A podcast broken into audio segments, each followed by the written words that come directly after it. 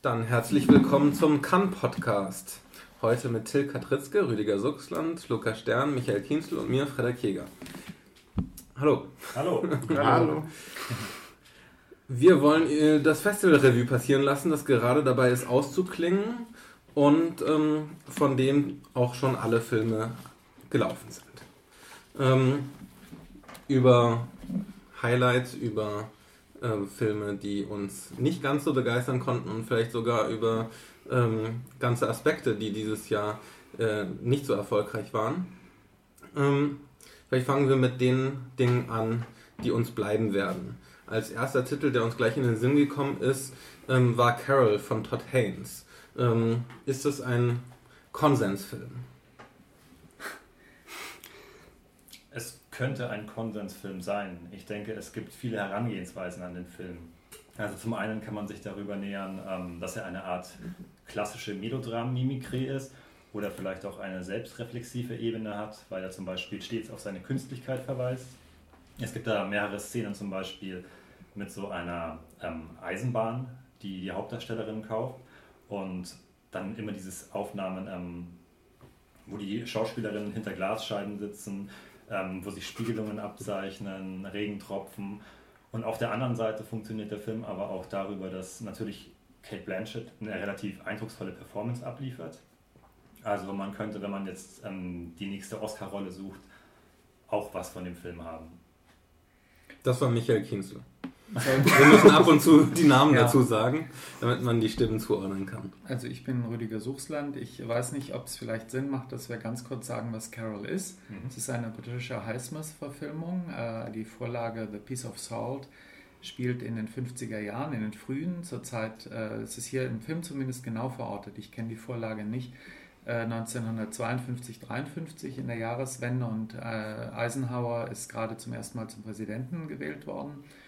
Äh, das heißt, es beginnt eigentlich diese Zeit, äh, die einerseits die Ära einer, ja, das sozusagen die, der, der, der Kern des amerikanischen Jahrhunderts ist, wo Amerika Weltmacht ist, kulturelles Vorbild ist äh, für zumindest den Westen. Auf der anderen Seite Eisenhower, der so als ein liberaler, aber doch sehr konservativer Präsident gilt. Also einerseits so eine relativ lockere Zeit, aber wenn man äh, nur dann, wenn man äh, kulturell auf Linie war und eben eine Zeit, in der zum Beispiel homosexuelle Liebe, in dem Fall die Liebe zwischen zwei Frauen, nicht geduldet war, kulturell nicht geduldet war zumindest. Und davon handelt der Film eigentlich. Und Roni Mara spielt die eine Frau namens Theresa, aus deren Sicht scheint mir der Film erzählt ist. Vielleicht wollt ihr mir da auch widersprechen, aber ich glaube, dass der Film ziemlich deutlich im Grunde ihre Perspektive einnimmt, die jüngere der beiden die sich kennenlernen. Und äh, auch ein bisschen so das alter Ego von Patricia Highsmith, die auch im Unterschied zum Roman in dem Film dann wieder als Fotografin gezeichnet ist, während im Roman sie ist Bühnenbildnerin. Äh, und Patricia Highsmith selber war ja Fotografin und hat auch äh, lesbische Erfahrungen gemacht. Meines Wissens äh, gilt sie so als bisexuell, vielleicht ist es aber auch gar nicht so wichtig für diesen Film. Und äh, ich habe zumindest in einem Punkt einen Widerspruch. Also ich, für mich ist das einer der besten Filme im Wettbewerb und eine wäre eine sehr verdiente Goldene Palme morgen.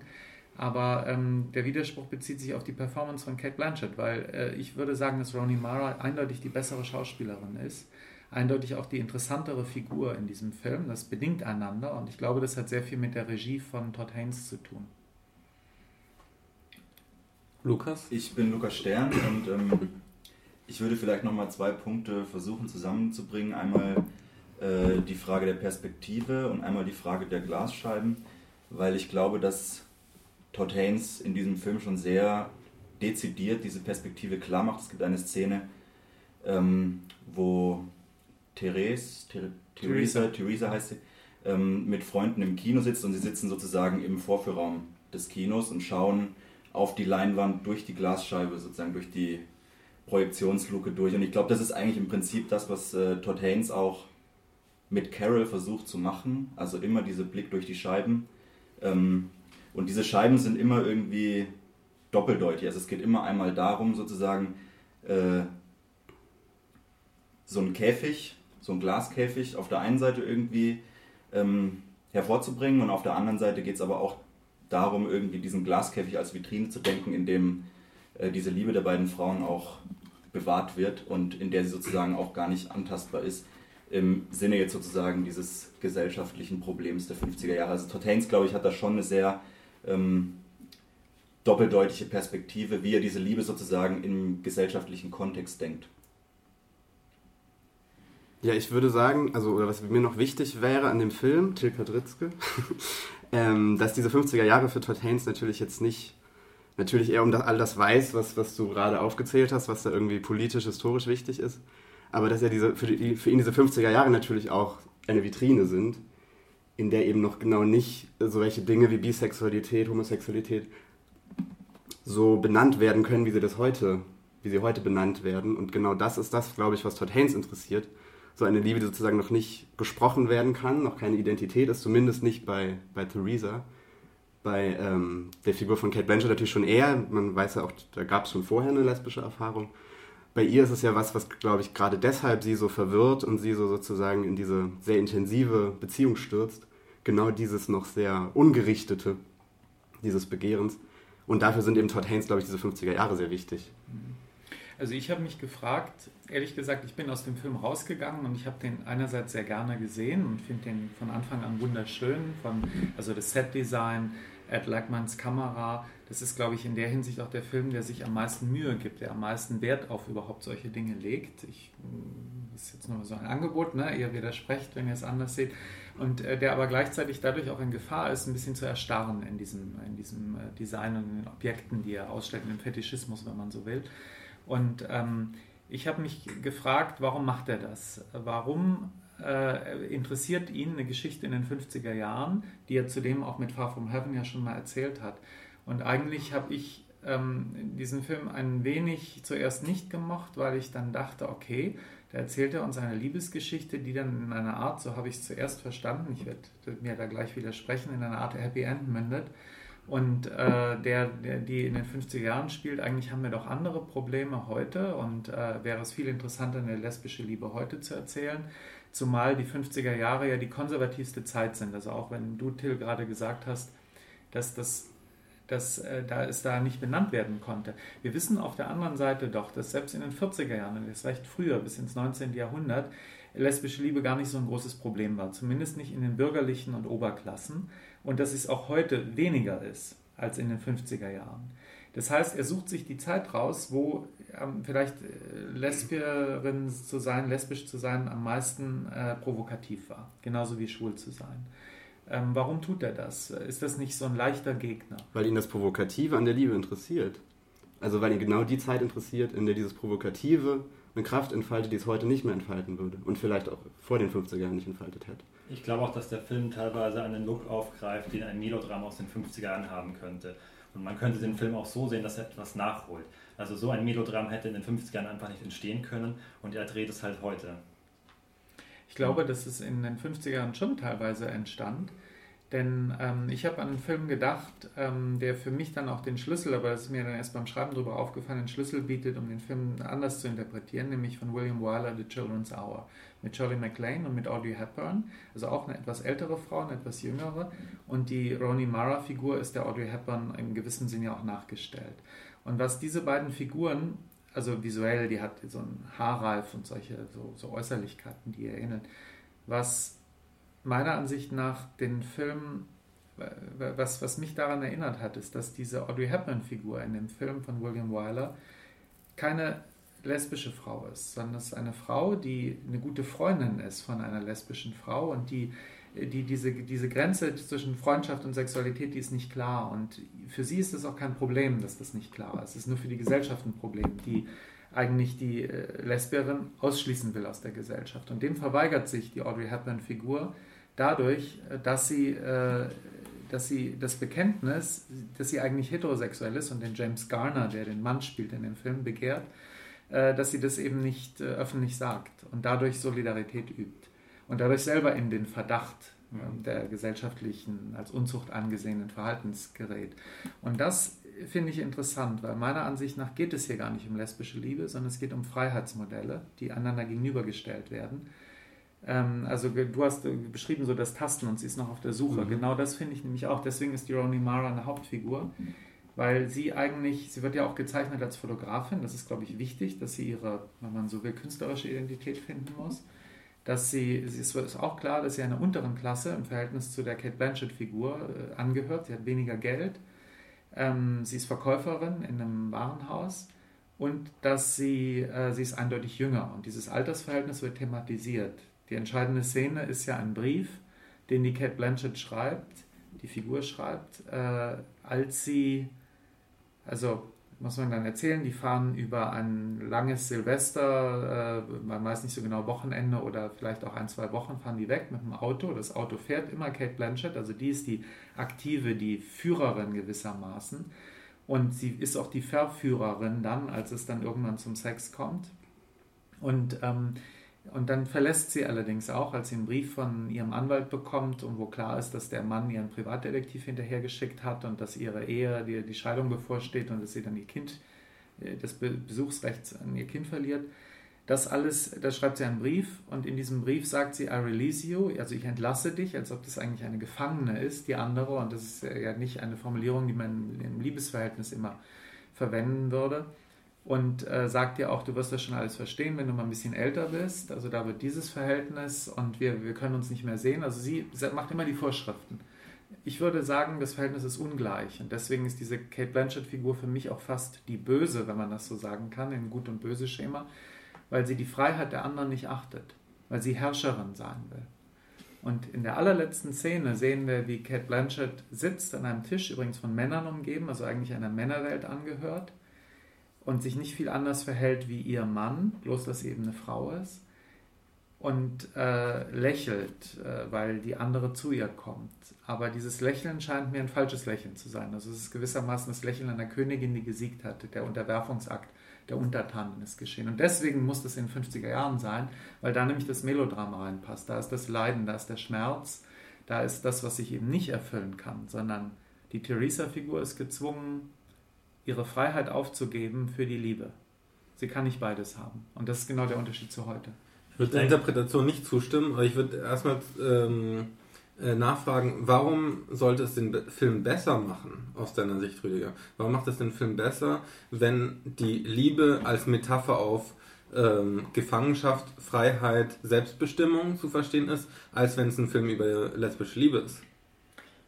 Es macht nicht den Film besser.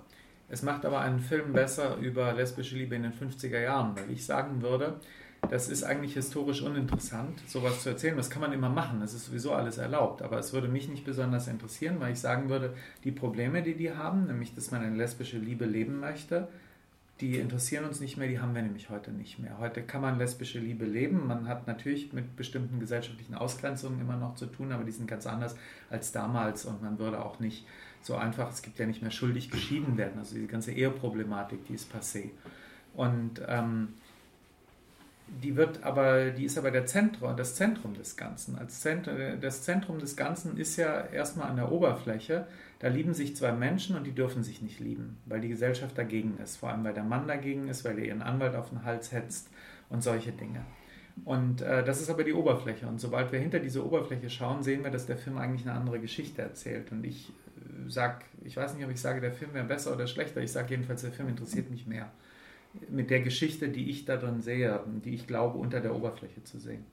Ich denke aber schon, dass der Film auch eine spezifisch lesbische Liebesgeschichte in den 50er Jahren erzählen will.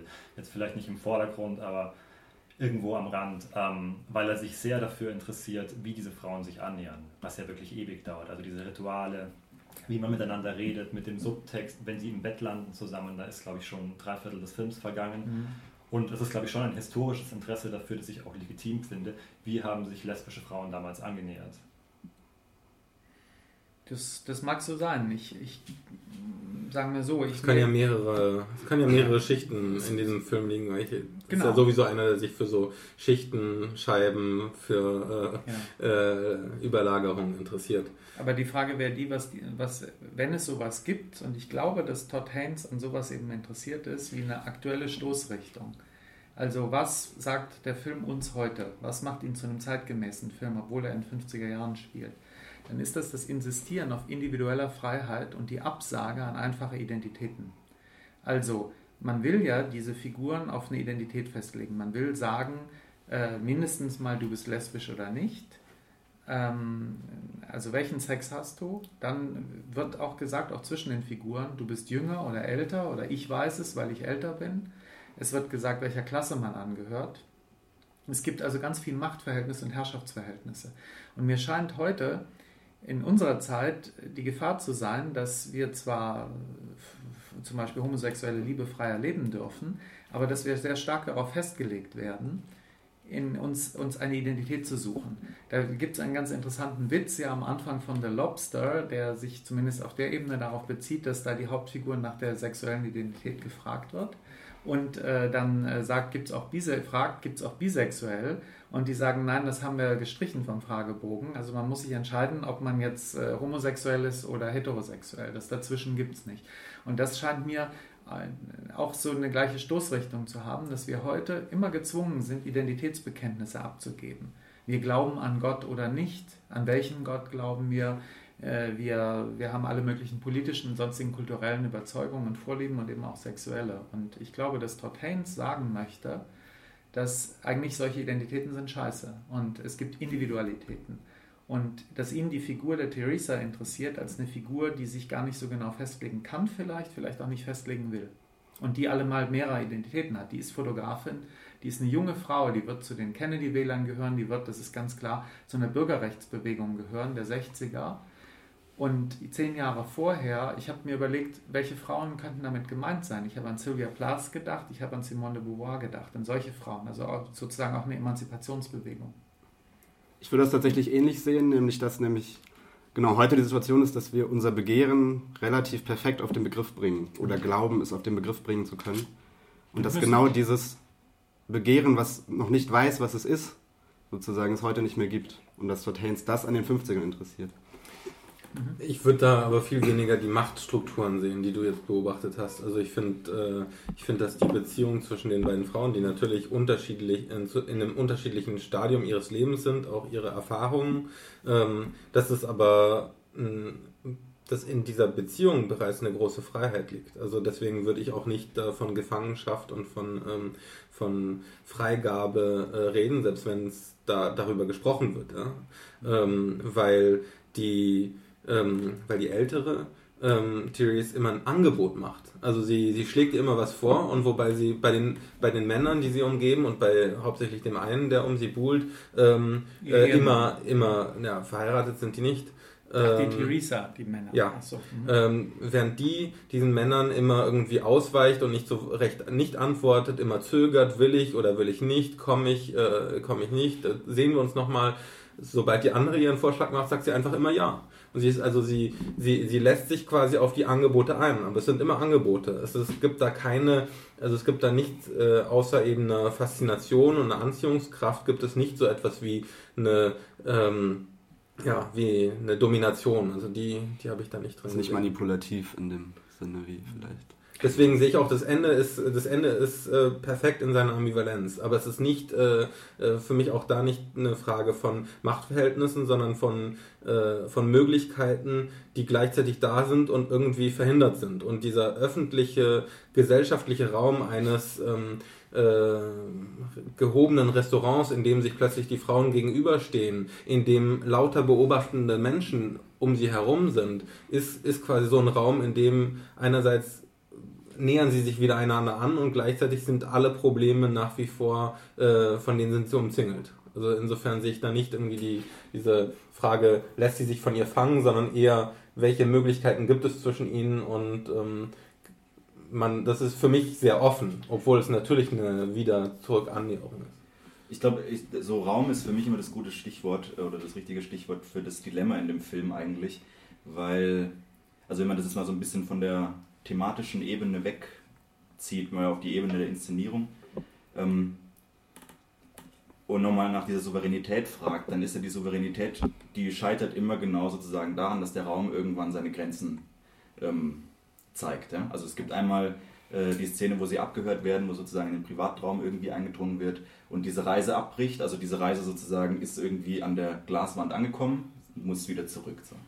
Ähm, deswegen könnte man mal fragen, also welches Dilemma sozusagen auf einer inszenatorischen Ebene beschreibt Todd Haynes eigentlich. Und ich glaube sozusagen, dass diese Souveränität, die sich ja Carol irgendwie ähm, geschaffen hat, ja, die ja auch irgendwie auf ihren Mann gilt. Ja, die Männer haben ja das größte Drama in dem Film, ja, weil die können äh, nur noch schimpfen und brüllen, aber die können überhaupt nichts mehr ändern. Ja. Also die, ja, die sind irgendwie einfach raus. Das ist auch ähm, ganz interessant ja. in dem Film, weil die Männer die hysterischen sind und nicht die Frauen. Genau. Und sozusagen, ich glaube, der, der Raum ist sozusagen immer genau das, was die, was die Souveränität eben unterbricht. Ich habe eine Nachfrage und zwar, du hast, du hast vorhin mit den Glasscheiben mhm. beschrieben und dem Käfig. Ähm, du hast beschrieben, wie es gemacht ist, aber äh, ich wüsste gerne, warum, deiner Ansicht nach, warum das Todd Haynes macht, was er uns damit sagen will. Also ist das eine Distanzierung, dass wir sozusagen alles wie im Zoo hinter einer Glasscheibe sehen, da sind die Tiere hinter der Glasscheibe, mhm.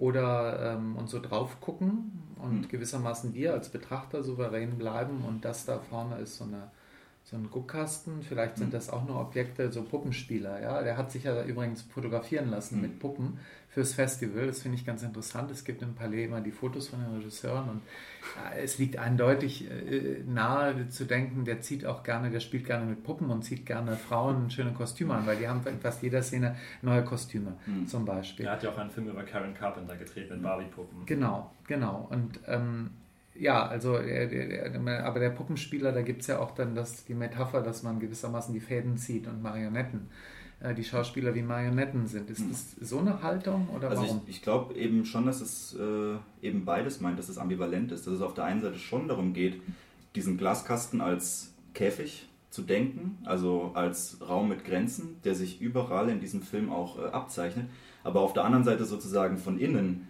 ähm, als Vitrine, da wo sich irgendwie was bewahrt, was irgendwie keinen Kontext braucht, was sozusagen für sich steht. Und das ist diese Liebe der beiden Frauen. Und in, also sozusagen von innen gesehen ist dieser Raum unendlich. So, ja? Und das ist auch die letzte Szene, gewissermaßen öffnet auch diesen Raum nochmal. Ähm, die sind ja auch von in innen heraus. Hotelzimmern, die genau. haben auch sowas von Vitrine. Die sind verschieden eingerichtet, teilweise ziemlich großzügig ja. sogar. Und Vitrinen stehen auch überall in diesem Film rum. Also mhm. äh, ich glaube, das ist schon irgendwie ein so ein poetisches, so ein poetischer Impuls, den er da hat, dass er eben genau diese Scheibe, die ja auch 100.000 Autoscheiben irgendwie durch die hindurch gefilmt wird, ähm, immer sozusagen von beiden Seiten denkt. Klar, das Auto ist auch so eine Vitrine. Ja. Und nicht nur visuelle Scheiben, sondern eben auch äh, sozusagen... Die Kinoscheibe auch. Und die, die ich habe jetzt gerade ans Hotelzimmer gedacht, wo sie abgehört werden, also sozusagen, die nicht durchsichtig ist, sondern durchhörbar ist als, genau. als Wand. Mhm. Mhm. Habt ihr alle, seid ihr alle so zufrieden mit der Kate Blanchett? Weil äh, ich habe auch Leute heute so reden hören, so am Nebentisch, die auch dann meinten, da, wurde, hat eine Fernsehstation gefragt nach Favoriten für verschiedene Preise. Und dann wurde auch genannt Kate Blanchett für den Schauspielpreis. Ich frage mich, warum man da nicht Ronnie Mara äh, nennen kann, äh, die, äh, finde ich, also mindestens ebenbürtig ist. Ich finde, dass sie besser ist, aber das liegt vielleicht auch nur daran, dass ich sie lebendiger finde während mir das so vorkommt, als ob Kate Blanchett so eine marmorne, äh, auch, auch äh, ja, so eine Verhärtung und so eine extreme Kälte in diesem, äh, also ich mag die Figur auch nicht. Das, das mhm. ist halt der Grund, darum sehe ich den Film auch ein bisschen anders, dass ich die als so eine mächtige, so eine Gefangene sehe. Da, da korrespondiert sie durchaus mit ihrer Rolle als Königin Elizabeth, weil davon hat sie was, von der Erstarrung, äh, die die Herrschaft oder die Rolle der Herrscherin verlangt. Also ich finde es schön, um sie, also ich bin mir auch nicht sicher, aber verteidigend Kate Blanchett könnte man schon sagen, dass sie sozusagen, wo Rooney Mara nur ihre Gegenwart spielt, sie noch sozusagen die Vergangenheit mitspielt. Und das, finde ich, kommt in einigen Szenen schon, schon beeindruckend raus. Ich würde jetzt auch nicht sagen, dass, dass sie sozusagen hier wirklich toll ist und irgendwie den Darstellerpreis verdient hätte oder besser als Rooney Mara, wie auch immer. Aber ich finde schon, dass sie, dass sie einerseits natürlich so, so als 50er Jahre Diva irgendwie äh, angeguckt wird, aber schon, dass sie eben auch das spielen muss, also sozusagen das in der Vergangenheit liegt, was Rooney Mara gerade erst in der Gegenwart durchlebt. Und mit wenigen Szenen eben vieles ausdrücken muss, was Rooney Mara eigentlich im Film dann macht. Aber Lana Turner zum Beispiel, die Diva der Melodramen von Cirque, die ist ja verletzlich. Und die spielt die Verletzlichkeit mit. Hat die Kate Blanchett was Verletzliches? Ja. Ja, würde ich auch sagen. Ja. Okay. Sogar ziemlich. Also sie, sie, sie verdeckt sie bis zu einem gewissen Punkt. Also sie ist, sie, sie strahlt auch eine Souveränität aus.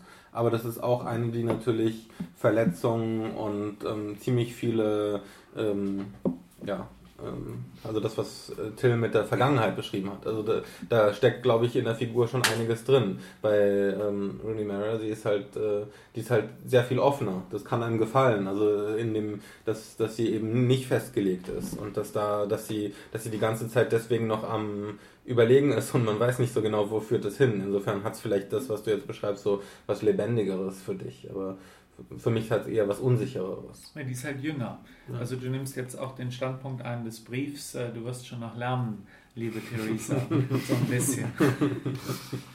Aber ich würde jetzt vielleicht zu dieser Verletzlichkeit auch nochmal, ähm, also diese ganzen Szenen auch mit hineinnehmen, in denen sie sozusagen eingepackt ist, ihren Mantel, in ihren Hut, ihren Lippenstift und äh, dann trotzdem immer wieder im Auto sozusagen die Kamera auf das Handgelenk filmt, das dann auf einmal irgendwie frei wird. Also da wird ja immer so eine Stelle frei. da geht es irgendwie auch um den Körper. Also sie sagt ja dann auch in dieser Sexszene, diesen Körper hatte ich nie zu Theresa. Also es gibt schon sozusagen so eine Entblößung und die wird auch inszeniert. Und ich finde, was den Darstellerpreis angeht, also Kate Blanchett spielt eine klassische Oscar-Rolle, also sie verausgabt sich, aber Rooney Mara spielt einfach die interessantere Figur. Naja, ich finde, dass äh, was du jetzt positiv äh, findest bei Cat Blanchett, das ist für mich das Negative, dass sie nämlich, das dass sie nämlich sich selber, nein, genau, okay, dass sie sich selber spielt. Ja, sie spielt, äh, Kate Blanchett spielt eine bedeutungsvolle Figur. Ja. Das spielt sie ja. eigentlich. Und das geht mir ein bisschen auf die Nerven, dieses Völlig ironiefrei im Übrigen, ja, wie Meryl Streep in ihrer schlimmsten Phase. Während Meryl Streep heute eine extreme Ironie hat, hat Kate Blanchett gerade, weil sie vielleicht auch in dem Alter ist, so Mitte, Ende 40, wo man bestimmte Rollen nicht mehr kriegt und die anderen noch nicht, äh, wo sie dann einfach äh, so ein bisschen so völlig humorlos ist und was sehr ernst ist und wie ich es empfinde als starres, was starres hat, ja. Das, also, ja, die, die nervt. Mir geht es, ich kann es gar nicht anders sagen, mich nervt sie. Ich finde, das passt zum Genre des Melodrams ganz gut, dass das nicht ironisch gebrochen wird, sondern dass sie als Figur auch ernst genommen wird, auch wenn sie lächerlich ist. Ja, aber, aber gebrochen, äh, man könnte es anders brechen. Also es war wohl mal, ich sag nochmal Lana Turner, mhm. die äh, vielleicht ein bisschen unterschätzt ist, weil sie dann ja auch immer so manchmal so heulsusig oder eben so melodramatisch rüberkommt in diesen Filmen, wie die heute sehen. Aber die ist ja eigentlich eine, die dauernd versucht, sich zusammenzureißen und diese Erstarrung anzunehmen in den verschiedenen Filmen, nicht nur von Cirque. Auch bei Minelli, uh, The Bad and the Beautiful, spielt sie so eine alternde Hollywood-Diva. Ähnlich. Die dann aber immer wieder Sensibilität zeigt. Und zwar sowohl seelische wie körperliche. Und ähm, es war mal eine Weile im Gespräch, nach dem, was ich gehört habe, dass Kate Blanchett nicht die Rolle spielt, sondern Kate Winslet. Und das ist interessant. Äh, daran muss ich denken, weil das wäre ein ganz anderer Film geworden weil die eben gewissermaßen diese Zerbrechlichkeit scheint mir viel besser, obwohl die auch eine Härte spielen kann, aber viel besser so eine Zerbrechlichkeit verkörpern kann, wenn wir an Rules of Engagement, äh, nee, wie heißt nicht Rules, wie heißt der, der Road, ähm, äh, fuck, ähm, der, der Film mit Leonardo DiCaprio, Revolutionary mhm. Road, wenn wir an den Film denken. Dann stelle ich aber wieder die Frage, wenn wir sozusagen den Film aus der Perspektive von der Rooney Mara-Figur sehen, warum sollten wir dann überhaupt ihre Zerbrechlichkeit sehen? Die ja vielleicht Rooney Mara, also die Figur, auch nicht sieht. Wenn ich recht habe, müssen wir die auch nicht sehen, weil ich ja dann sagen würde, dass es um Theresa geht und dass der gewissermaßen ein, ein harter und auch in mancher Hinsicht für sie böser Charakter, einer, der sie unterwerfen will, gegenübergestellt ist. Wenn ihr recht habt, dass es viel stärker um die äh, Figur der Carol geht, und dass die eine wärmere Figur ist, die auch eine Verletzung hat, dann müsste sie diese Wärme auch irgendwie zeigen und nicht nur ein kalter Marmorblock sein. Nein, nein, ich würde, ja, ich würde ja auch sagen, dass sozusagen Carol ist nicht die, um die es geht. Ähm, nur wenn wir sozusagen diese Geschichte, diese Liebe erleben oder erfahren sollen aus der Perspektive von Theresa, die ja sozusagen sich verliebt, die ja sozusagen sich hingezogen fühlt zu der Figur von Kate Blanchett, dann ist ja die Zerbrechlichkeit von Kate Blanchett, die ich, wie gesagt, sozusagen in ihrem Schauspiel sehe, aber in der Story ja vielleicht gar nicht nötig. Also mhm. in dem, was Todd Haynes will.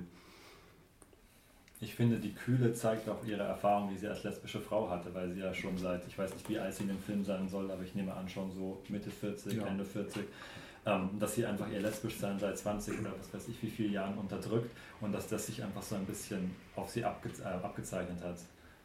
Sie unterdrückt es ja gerade nicht. Sie hat ja sowohl mit ihrer besten Freundin, die wir sehen im Film, äh, schon länger ähm, liegt es zurück, ein Verhältnis gehabt und es gab auch andere Frauen. Das, das stimmt, aber sie lebt immer noch mit dem Mann zusammen. Also sie hat sich dafür entschieden, einen reichen Mann zu heiraten, statt einen vielleicht ähm, freieres, aber dafür halt risikoreicheres Leben als lesbische Frau zu leben. Sie will offensichtlich auch Kinder. Und dafür braucht sie einen Mann. Und, äh, also sie, sie, mag sie, ihr Kind, aber ich weiß gar nicht, ob wirklich gesagt wird, dass sie dieses Kind wollte, dass es ein Wunschkind war. Nee, aber sie zieht das Kind äh, erstmal vor. Also sie lässt Theresa zurück um des Kindes willen, weil die Scheidung ist ihr nicht wichtig. Das sagt sie ja auch in dem Film dann noch, sondern ihr ist wichtig, dass sie ein Verhältnis zu dem Kind hat und dass sie das sehen kann. Und wir sehen auch in diesem relativ frühen Weihnachtsfest, wie wichtig ihr eben also, dass sie, dass sie darunter leidet, zum Beispiel, dass das Kind dann weg ist und dass sie nicht mit dem Weihnachten verbringt, mit der Tochter.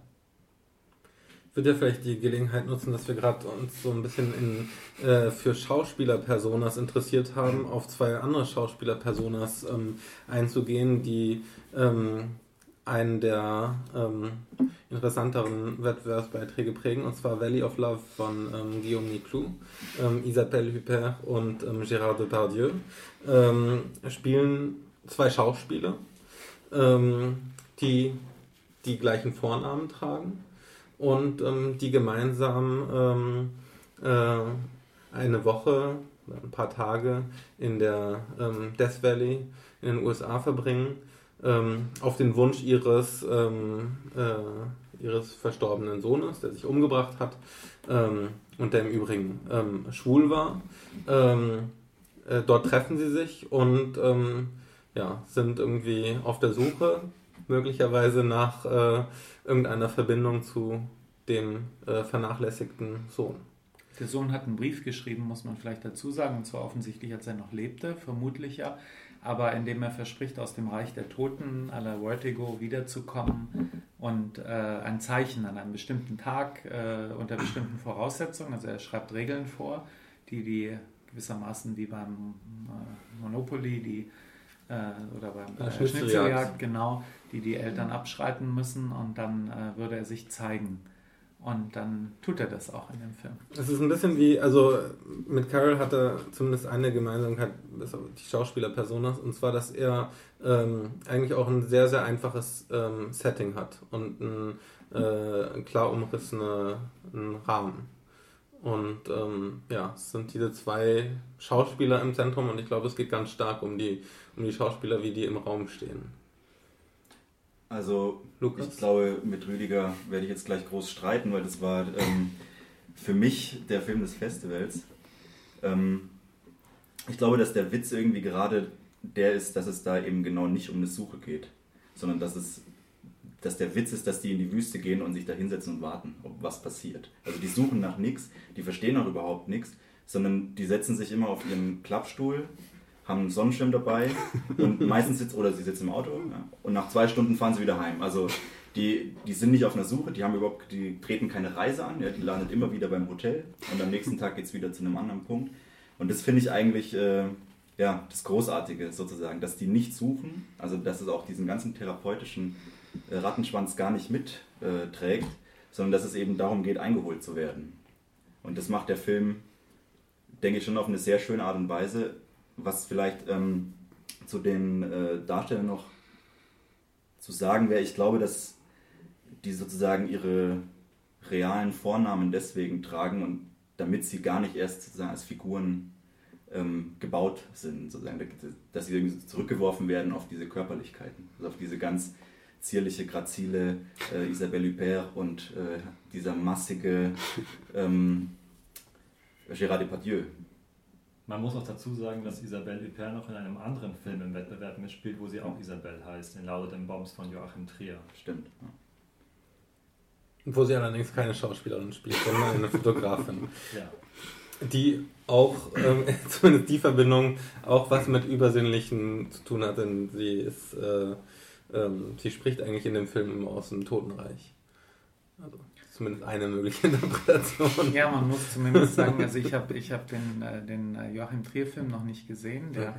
Film, mit, äh, auf den du hingewiesen hast, ähm, der Valley of Love, der ist ähm, ein Film, der auch eine Geistergeschichte erzählt, so kann man das, glaube ich, nennen, oder eine, ich würde sagen, eine esoterische Geschichte.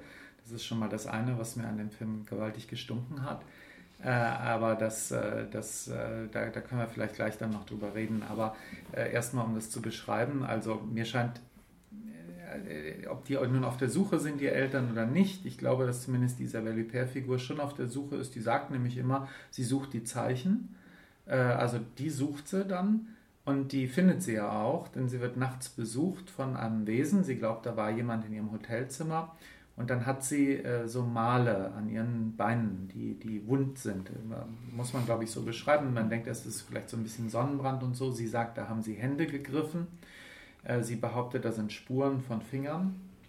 Und äh, gegen Ende, während der, der, der Vater Gérard Depardieu äh, scheint äh, profaner und nicht religiös zu sein und äh, glaubt an all das nicht und äh, macht sich ein bisschen lustig über das Esoterische. Und dann aber am Ende in einem relativ engen Canyon hat er dann auch sein Damaskus-Erlebnis gewissermaßen und sieht was und wir mit der Kamera sehen so ein bisschen so schattenhaft mit und kommt dann zurück und guckt mit aufgerissenen Augen und sagt, äh, er hat hier was gesehen und äh, im allerletzten Bild dann haben sich diese Wundmale ausgeprägt an seinen Armen in dem Fall dann. Das heißt, man wird diesen Film, wenn man ihn ernst nimmt, ähm, scheint mir, dann wird man akzeptieren müssen, dass äh, ich, ich denke, es gibt, zwei Möglichkeiten. Entweder man glaubt selber an Geister und solche Dinge oder man findet es schön, dass ein Film das mal erzählt, dass Wesen aus dem Totenreich sich melden. Also ich fand es schön. Mir hat sehr gut gefallen. Also der Film hat mir sowieso sehr gut gefallen, aber als dann diese übersinnliche Ebene mit reingekommen ist, fand ich ihn noch sehr viel besser, weil ich damit nicht gerechnet habe. Ich meine, diese übersinnliche Ebene, die bleibt ja eben immer uneingeholt. So, das ist das, äh, das ist das Gute. Also es wird nie, es wird nie Modelle geben, die das sozusagen rückbinden. Ähm, auch Gérard Depardieu äh, geht ja einfach nur spazieren. Der ist auch nicht auf der Suche, als er sozusagen diese Erscheinung macht oder sieht. Ähm, ja. Ja, die, die Frage, die sich mir da stellt, ist natürlich ein bisschen die, wo ihr selber euch denn da platziert. Also ich schaue Filme so, dass ich auch äh, das äh, manchmal mag, wenn äh, ich Filmen recht geben kann und manchmal mag ich oder sie mir recht geben und manchmal mag ich das, wenn Filme mich vor Fragen stellen und mich herausfordern und mir irgendwelche Sichtweisen präsentieren, mit denen ich überhaupt nicht zurechtkomme, mit denen ich aber weil durch die Art und Weise, wie sie präsentiert sind, durch Argumente, die entweder in der Inszenierung liegen oder auch in Dingen, die da dialogisch zum Beispiel oder über die Handlung gesagt werden, äh, mich dazu verhalten muss, weil, weil das eben Argumente sind. Mir scheint dieser Film, jetzt reden wir mal nicht von der Inszenierung, von, vom Inhalt, ein Film zu sein, der inhaltlich überhaupt nichts argumentiert, der einfach behauptet. Der behauptet ja nichts. Also das, was du jetzt, ähm, die, die esoterische Dimension, ähm, das ist ja, das ist ja nicht eine, die der, die der Film ähm, als Wahrheit quasi behauptet, sondern es sind, sind ähm, sagen wir mal, Erfahrungen dieser beiden, dieser beiden Figuren. Und Erfahrung ist schon fast ein zu starkes Wort. Ähm, also, dass er, dass er die Figuren sich, äh, sich da verhalten lässt, wie sie das mögen. Ähm, das finde ich auch sehr schön. Also es, da gibt es nichts äh, in dem Sinne, dass er, also ich sehe den Film als ähm, offen für so etwas, aber nicht als, dass er da irgendwie ähm, denen in irgendeiner Form recht geben würde. Man sieht zwei Figuren, die sich irgendwie annähern.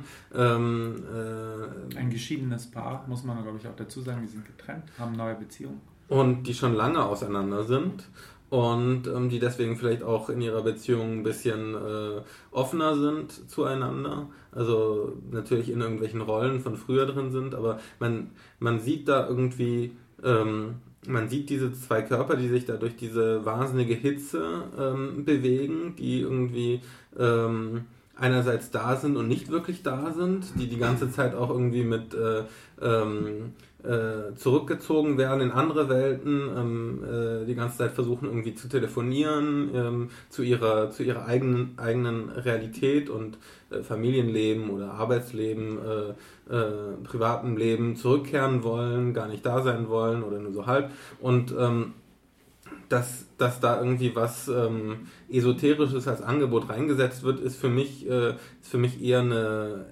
etwas, was eine Dynamik erzeugt und nicht irgendwie, also ich muss mich da überhaupt nicht zu verhalten, ob ich daran glaube oder nicht. Ähm, ich finde schon, denn äh, der Film, Film hat ja was mit Zeigen zu tun und der Film zeigt uns ja was. Der Film zeigt uns in dem Sinn äh, diese esoterischen Erfahrungen als eine Wahrheit, als dass wir die Wundmale sehen. Die sind nicht behauptet von den Figuren, das ist nicht ihre Empfindung, sondern wir sehen die Spuren also Rötungen und sozusagen so aufgerissene Haut. Äh, und was wir auch sehen, ist eine nächtliche Begegnung von Gérard Depardieu mit einer jungen Frau, die äh, in irgendeiner Form deformierten Körper hat und äh, die ihm seinen Tod voraussagt, also die gewissermaßen in einem Lynchfilm jedenfalls eindeutig eine Botschafterin aus dem Reich des, Toten, des Todes wäre. Und was wir auch sehen ist, als Gérard Depardieu in einem engen Canyon ist, da sehen wir ja ganz kurz ein Wesen, was vor ihm um die Ecke biegt. Äh, also auch da zeigt uns der Film etwas. Das heißt, die, das, was äh, Gérard Depardieu dann seiner Frau, seiner Ex-Frau erzählt, das wird nicht etwa nur rein behauptet und wir können es uns zurechtlegen, wie wir wollen, sondern der Film hat es vorher schon bestätigt. Das sehe ich völlig anders. Ich glaube auch, dass einfach ähm, sozusagen die Spur ist schon irgendwie der richtige Begriff auch für diese Wundmale, weil ja Spuren immer ähm, irgendwie auch so eine Abwesenheit repräsentieren. Also in der Spur ist sozusagen immer äh, das Abwesende anwesend. Ja, aber erstmal war was vorher anwesend, sonst gibt es Naja, das Spur. hat man aber zum Beispiel nicht gesehen, das wurde auch nicht gezeigt. Nee, also, also es gibt keine Spur, ohne dass was anwesend war. Ja, aber genau. irgendwas. In dem Film ja schon. Also in dem Film gibt es die ja, diese Spuren, ohne das an. Ne, weil wir im Film ja nur die Spuren sehen. Ja, es wird ja, ja aber behauptet, dass er ja, ne, aber wie gesagt, wir sehen, na, aber er könnte, er könnte ja auch das Anwesende zeigen. Ja, das Problem war ja gerade das Zeigen, ja. ja. Man aber in dem Canyon auch, sehen wir ja einmal, wie genau. er kurz um die Ecke geht. Ja, ja aber das kann doch alles sein. Das kann schon alles sein, aber ich finde, selbst wenn man dem Film glaubt, finde ich das nichts Schlimmes. Also ich finde, das, das Tolle am Kino ist ja gerade, dass es Wunder zeigen kann, ohne sie zu rechtfertigen. Also wenn man jetzt mal an diese berühmte Szene aus ähm, dem Dreierfilm Das Wort denkt, auch diese Schlussszene, das Tolle an dieser Szene ist ja gerade, dass da ein Wunder passiert und dass sie nicht rational erklärbar ist. Bei dem Film würde ich nochmal also eine ähnliche Richtung gehen, weil ich, ich war vor allem sehr überrascht von dem Film, weil ich mir was ganz anderes vorgestellt hatte.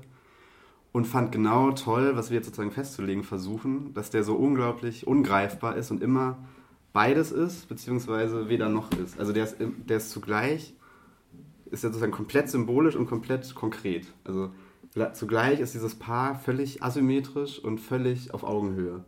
Und es ist immer sozusagen und es ist weder sozusagen eine reine Behauptung, das ist sozusagen Realismus, das passiert so, das ist eine Geschichte, noch ist es die Behauptung, das ist nur Kino und wir können alles. Das ist immer irgendwie was, was dazwischen. Und dieses, dieses Zwischen, was ich irgendwie selber nicht ganz verstanden habe, das hat für mich tatsächlich dann auch zu einem unglaublich schönen Kinoerlebnis und vor allem überraschenden, also in meinem Fall geführt. Ja, also ich finde das ein Riesenscheißdreck. Ich, ich kann es gar nicht anders sagen. Ich finde, für mich ist dieser Film der absolute Tiefpunkt des Wettbewerbs gewesen. Aber weswegen denn? Ähm, also, ja, ja, ja, ja, ich versuche das. Nein, nein, ja. ich, ich fange ja jetzt erstmal an und dann, äh, ich versuche das ja, ich versuche das ja zu sagen. Also davon abgesehen, dass es mir halt so geht, dass ich äh, nicht mich völlig von dem Inhalt eines Films auch gar nicht lösen will. Ich glaube auch nicht, dass ich es kann. Und äh, für mich sind Stimmen aus dem Totenreich, ähm, äh, das ist erstmal was sehr Merkwürdiges und das müsste dann, äh, wenn wir in einem Genrefilm sind, dann kann man sowas akzeptieren, aber ansonsten müsste das als Gesetz einfach akzeptieren. Ansonsten müsste es, finde ich, dann schon ein bisschen besser eingebunden werden. Hier haben wir das überhaupt nicht. Hier haben wir ein Paar, was äh, miteinander auch, äh, ja, man kann dann sagen, äh, sich wieder einander annähernd, aber was eigentlich erstmal sorry to say, mich überhaupt nicht interessiert. Das sind äh, zwei Menschen, äh, die sich gegenseitig ein bisschen vorwerfen, was äh, früher schiefgelaufen ist und sinngemäß sagen, äh, du bist noch immer so, wie du früher warst und darum habe ich dich verlassen. Und äh, die sich auch äh, teilweise natürlich das Scheitern ihrer Beziehung bzw. die missglückten Verhältnisse zu dem Sohn vorwerfen. Ähm, und wir, wir sehen Menschen, deren Körperlichkeit ziemlich wichtig ist in dem Film. Da sind wir uns ja, glaube ich, ja. einig. Also wir haben auf der einen Seite den voluminös aufgeblasenen Körper von Gérard Depardieu, der auch ziemlich oft ohne T-Shirt rumläuft. Das heißt, man sieht seinen nackten Bauch, wie sonst nur den von Maradona in dem Film von Sorrentino. Und man sieht eine, ähm, eine, eine vergleichsweise dünne, dürre, magere Isabelle Huppert, es gab in der Festivalzeitung äh, den Witz, dass hier zwei Essstörungen gezeigt werden. Das war natürlich nur ein Witz. Äh, dass sie also magersüchtig ist, das kann man nicht sagen. Aber ähm, die, der, das hat schon auch sowas von, äh, von Freakshow, dass hier äh, diese, beiden, diese beiden Körper ausgestellt werden. Ähm, das ist aber eher noch so ein interessanterer Aspekt des Films für mich, weil der ja sonst nichts mit Exploitation zu tun hat ich finde das ein, einfach erstmal einen ganz schlecht und banal äh, inszenierten Film wo wahnsinnig viel geredet wird, sehr viel sinnloses Zeug geredet wird. Ich kann auch nicht sagen, dass die Figuren eine große Entwicklung durchmachen, dass da also irgendwas erzählt wird über die Figuren, was mit der Zeit sich enthüllt, was in dem Sinn mich interessiert, dass ich am Rätsel auf die Spur komme, sondern ich kriege was vorgeführt, was von Anfang an relativ feststeht und dann werden so die Möglichkeiten dieser feststehenden Charaktere, die werden so ein bisschen ausgelotet. Ja, okay. Und ich muss sagen, ich hätte auch wahrscheinlich gar nicht so sehr gegen diesen Film. Ähm, er macht mich nämlich nicht aggressiv. Es gibt andere Filme, die machen mich aggressiv. Ich finde es einfach banal und ich bin ein bisschen fassungslos. Ich habe das nur eben deswegen so formuliert, weil ich auch fassungslos darüber bin, dass ihr alle diesen Film so toll findet.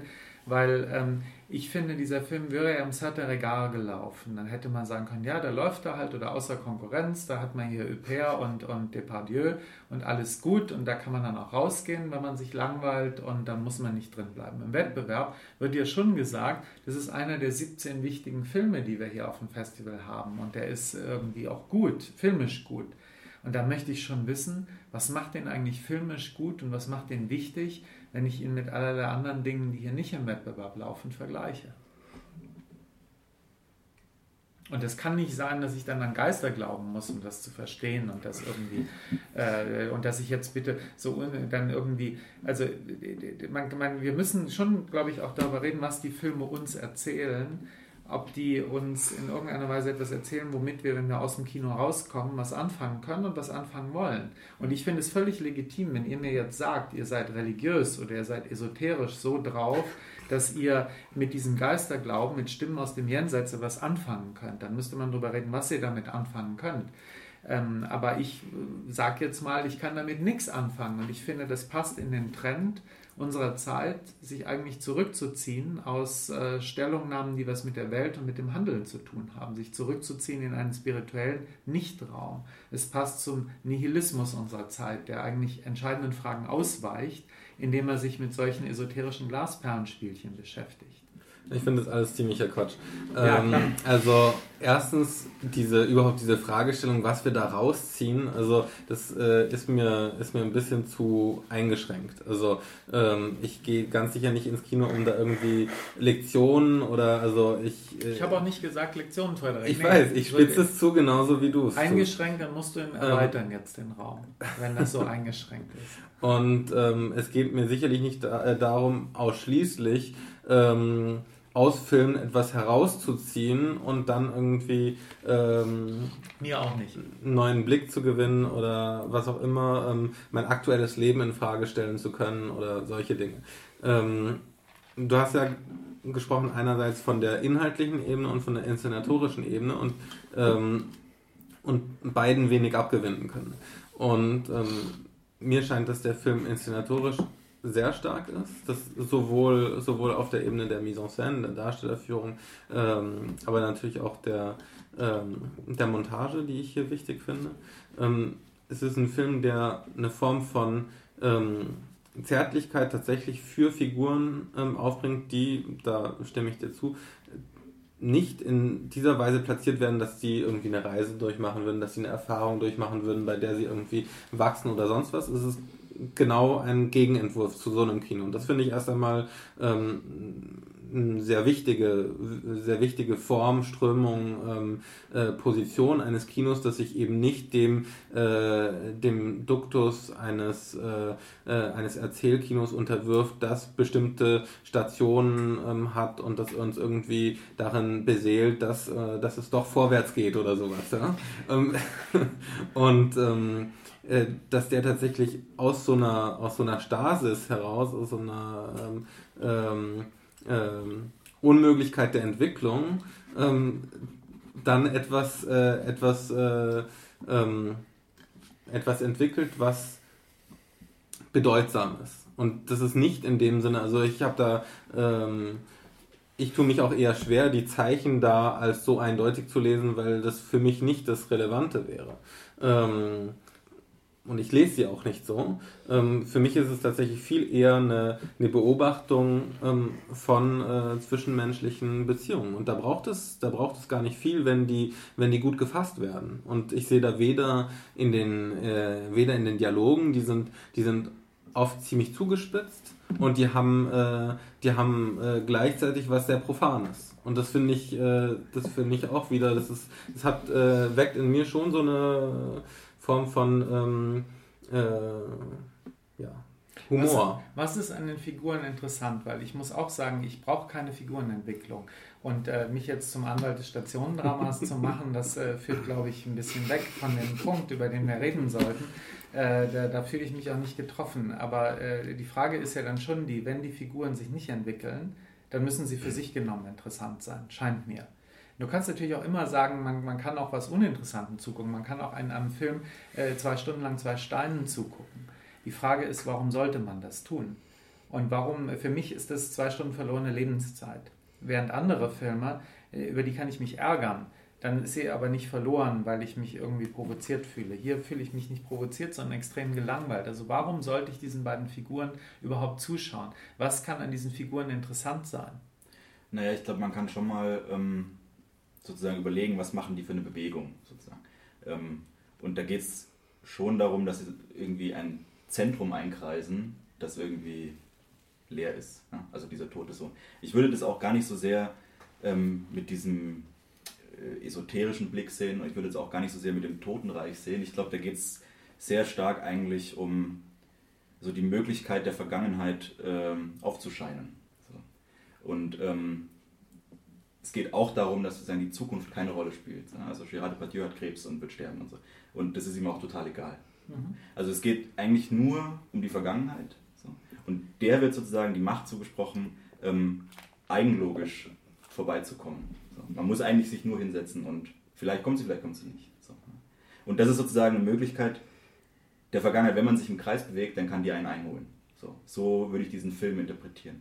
Und ich glaube, dass man schon also mit dieser abstrakten Idee, dass die Vergangenheit irgendwie insistiert auf irgendeine Form. Sagen wir mal jetzt nicht auf dieser esoterischen, sagen wir mal nicht, Stimmen gibt es sowieso eigentlich nicht aus dem Totenreich. Also es gibt wenn dann irgendwie einen Schatten und es gibt Spuren, aber es gibt keine tatsächlich physischen ähm, oder an irgendwie Körper rückgebundene ähm, Signale. Doch weil sie sich angefasst fühlt, Isabelle Huppert. Ja, nachts, sie sagt, da war jemand in meinem Zimmer und sie hat ihn gespürt, ja. wie er sie angefasst hat. Ja, aber diese, dieser jemand hat keine körperlichen... Den sehen wir nicht. Ne? Ja, aber das ist natürlich wichtig. Das also, bildet ja schon, sie sich ein, also, dass sie den gesehen hat. Also wenn wir irgendwie drüber reden, wie Filme Geschichten erzählen oder welche Geschichten Filme erzählen, dann müssen wir schon immer auch fragen, wie sie die erzählen. Aber also wir, wir sehen ja andere Dinge. Wir sehen ja eben den, der um die Ecke kommt. Aber auch nur als Schema. Und wir sehen dieses, dieses Mädchen oder junge Frau, die da auf dem am Abend äh, draußen steht. An die kann ich mich im Moment gerade nicht erinnern. Die steht auf dem Tennisplatz. Genau, auf dem Tennisplatz. So, Schiefes ja. Ich finde das auch mit den Wundern jetzt gar nicht so schlimm, aber das, alle ja. so gegen die Wunder aussprechen. Also ich möchte ja, an die Wunder in dem Film glauben und für mich sind das auch Wunder, aber ich finde das nicht schlimm. Also ich finde zum einen das nicht so wie du, dass du gesagt hast, du findest Wunder müssen an Genre-Kino gebunden sein. Ich finde es gerade in so einem Film, der eigentlich offensichtlich eher im Realismus behaftet ist, vor allem, dass dann auch noch die Schauspieler sich vielleicht selbst spielen, also suggeriert der Film zumindest teilweise, ähm, dass der dann Platz für ein Wunder hat, finde ich toll. Und ich finde, es kommt auch darauf an, wie dieses Wunder instrumentalisiert wird. Es ist jetzt nicht so, dass dieses Wunder die große Glückseligkeit bringt, mhm. dass dann alles okay ist, sondern es ist irgendwie so, so ein kurzer Hoffnungsschimmer oder wie man es auch immer sehen möchte, aber es ist jetzt nicht so, dass sie jetzt wieder zusammenkommen und Gérard Depardieu ist von Krebs geheilt und was weiß ich was noch alles. Das genau, wäre wär ja, auch, wär ja auch nicht schlimm, wenn das Wunder übrigens die große Versöhnung bringen würde. Ich habe auch nicht grundsätzlich was gegen ein Wunder. Ich, ich würde nur sagen, dass mich ein Kino mehr interessiert, was ein Wunder für mich als Zuschauer bewirkt. Und nicht, wo ich äh, einfach glauben muss am Schauspieler, äh, dass seiner Rolle, der von ihr oder ihm verkörperten Figur, ein Wunder zustößt. Und dann. Aber was müsste der Film dann machen? Ja, das ist eine, das ist eine gute Frage. Ich finde halt, was, dass dieser Film ja eigentlich nichts wirklich macht und gleichzeitig wahnsinnig viel Behauptung äh, hat. Also, wie ja auch gesagt wurde, da haben wir zwei Figuren, die latschen die ganze Zeit durch die Wüste im Kreis herum, sind immer abends im Hotel, essen zwischendurch amerikanisches schlechtes Essen und sitzen ziemlich viel in der Sonne. Zwischendurch man denkt eigentlich nur, übrigens. man hat, genau, sie küssen sich mal und man denkt, man kriegt Gerard Depardieu jetzt den Herzinfarkt und, und so, weil es so heiß ist. Man kann sich das, das immerhin schafft, der Film, dass er ein Gefühl für die körperliche Belastung auch und Erfahrung in der Wüste rumzulatschen bringt. Aber wenn ich jetzt mal an sowas denke, äh, wie Sabrisky Point von Antonioni, der ja auch in dem gleichen Ort spielt, das ist ein extrem sinnlicher Film, der der Wüste Sinnlichkeit abgewinnt und äh, der der Wüste, äh, wenn man so will, Utopien abgewinnt. Äh, da würde ich von Wunder sprechen, weil die Wüste zu leben anfängt, zu flirren anfängt. Gewissermaßen visualisiert Antonioni Fata Morganas und solche Dinge. Der visualisiert die Utopien dieser Figuren. Das tut ja äh, der Film, über den wir jetzt reden, überhaupt nicht. Mhm. Der Film filmt einfach ab, wie Huppert und Depardieu, die dann eben wirklich, weil sie auch so heißen, wie sie heißen, äh, Depardieu und Huppert sind, durch die Wüste latschen. Und da fragt man sich, warum muss man denen denn dabei zugucken? Was ist denn daran interessant? Und ich mag Isabelle Huppert echt gerne. Und ich schaue dir gern bei allen möglichen Sachen zu. Aber da gibt es Gott sei Dank genug andere Filme, wo es interessanter ist. Wenn du jetzt schon das, ist ja, das ist ja irgendwie schon ein bisschen das Radikale eigentlich auch im Film, dass sozusagen die Utopie, die ist überhaupt gar nicht mehr möglich. Also die ist gar keine Möglichkeit, weil die immer in die Zukunft weist, sozusagen. Weil da geht es immer darum, sozusagen zukünftig was zu verändern oder so. Oder zukünftig nee, jetzt und hier. Und können Utopien auch. Naja, Utopien. Gerade bei Antonioni ist es eine Jetzt und Hier. Bei ja. Antonioni ist die Utopie, Utopie der Terror. Das genau, ist das ist die Raff, das heißt Bomben werfen. Das muss man nicht teilen. Aber das ist eine Jetzt und Hier Utopie und nicht eine Zukunft. Aber die Utopie ja, Utopien sind schon Zukunftsmodelle, würde ich sagen. Also hm? Bei Antonioni ist doch die Utopie, dass die kapitalistische Welt am Schluss in die Luft fliegt. Ja, genau. Aber dadurch, dass man dann nicht von selber. Ja, aber ich finde, man könnte auch sagen, in ähm, Valley of Love ist die Utopie, dass dann dieser Sohn kurz wieder auftaucht. Ich habe ja an einen ganz anderen Antonioni-Film gedacht, nämlich La Ventura, wo nämlich eine Frau in so einem sehr ähnlichen Setting völlig verschwindet mhm. und sozusagen die, die sie da zurücklässt, mhm. ebenfalls um ein, wie du gesagt hast, das leeres Zentrum kreisen, weil sie dieses, was, was dort geschehen ist. Und in diesem Film ist eben auch sozusagen das Wunder sehr konkret, weil diese Frau weg ist und man sich nicht erklären kann, wie die da wegkommt. Und an solche Filme habe ich eher gedacht. Und ich fand den Film ganz toll, an solche Filme erinnert zu werden. Oder an Picnic at Hanging Rock von Peter Weir, wo, wo diese Mädchen auf einmal weg sind. Und diese Art von, von ich sage jetzt mal mystisch, mich würde das jetzt nicht irgendwie eben, eben gerade nicht esoterisch, sondern etwas Unerklärlichem, was sich eben dann spiegelt in diesem Paar, was keine Entwicklung, genau, eine Suche, ein Kreisen, wie auch immer. Und das war für mich absolut schlüssig. Ja, ich finde die beiden anderen Filme auch sehr interessant, die du genannt hast. Die mag ich auch sehr gerne. Und äh, für mich äh, ist das deswegen schon nicht vergleichbar, weil nehmen wir den Antonioni Aventura, er mit der Kamera extrem stilisierte Bilder macht und sehr genaue, äh, einfach einen Ort ganz genau definiert und wir ähm, vor ein Rätsel auch geworfen werden. Ich, ich sehe das Rätsel ja nicht hier wirklich.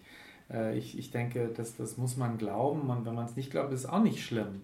Das ist ja nicht ein Film, der uns zwingt, was zu glauben. Das finde ich, ich finde den Film ja banal. Der, der macht ja mit uns nichts. Das, äh, also, ich mag diese Kombination sehr gerne. Also ich äh, würde dem zwar nicht zustimmen, indem dass er einfach abfilmt, weil das ist ein ziemlich konstruierter Film, auch in den Räumen, die er baut.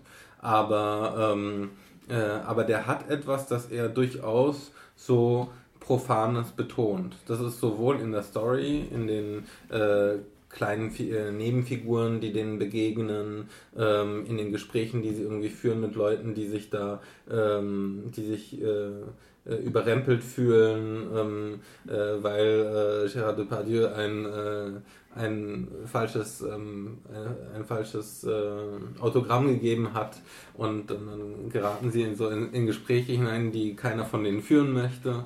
Und da gibt es äh, auch die Verhältnisse mit den irgendwie äh, Diskussionen über die Temperaturen, ähm, wie schlimm es doch hier ist, oder die Versuche irgendwie mit dem Handy zu sprechen. Also da gibt es so eine, äh, das ist so staffiert mit, ähm, ja, mit etwas, äh, was extrem äh, ähm, alltäglich, belanglos, wenn du so willst, ist. Und ähm, das ist aber so eine Grundierung, die ich finde umso besser dann zu der, zu der Dimension passt, dass der Film so ein bisschen abhebt und gleichzeitig eben versucht, etwas zu greifen, was, äh, was das Außergewöhnliche ist. Und das Außergewöhnliche ist erstmal natürlich, dass sie, dass sie den Sohn verlassen, äh, verloren haben und dass sie offensichtlich auch eine spezielle Beziehung zu ihm hatten und ähm, äh, dass das aber dann nicht ähm, äh, auf typische psychologische Manier oder auf ähm, Erkenntnissuche oder auf äh, therapeutische Suche oder was auch immer ähm, äh, verhandelt wird, ähm, sondern dann ähm, ja, eine, eine Kinodimension bekommt. Also ähm, Concord Verleih hat diesen Film gekauft. Der wird sicher bei der Generation 60 Plus extrem gut einschlagen. Und äh, insofern können sich alle unsere Zuhörer auf ein tolles Kinoerlebnis in Deutschland freuen und man wird dann überprüfen können, wer von uns recht hat. Ich, ich finde das ein, ich glaube auch, dass das bei vielen ankommen wird. Äh, aber das ist, äh, ich sehe da eher ein Problem äh, der der Menschen als ein, ein, Vorzug des Films, sagen wir mal so. Das ist aber eine sehr billige Delegitimierungsstrategie, ja. irgendwie den Film in eine Kategorie zu packen und äh, quasi dem Film vorzuwerfen, dass, äh, dass ihn manchen gefallen wird. Also das ist irgendwie...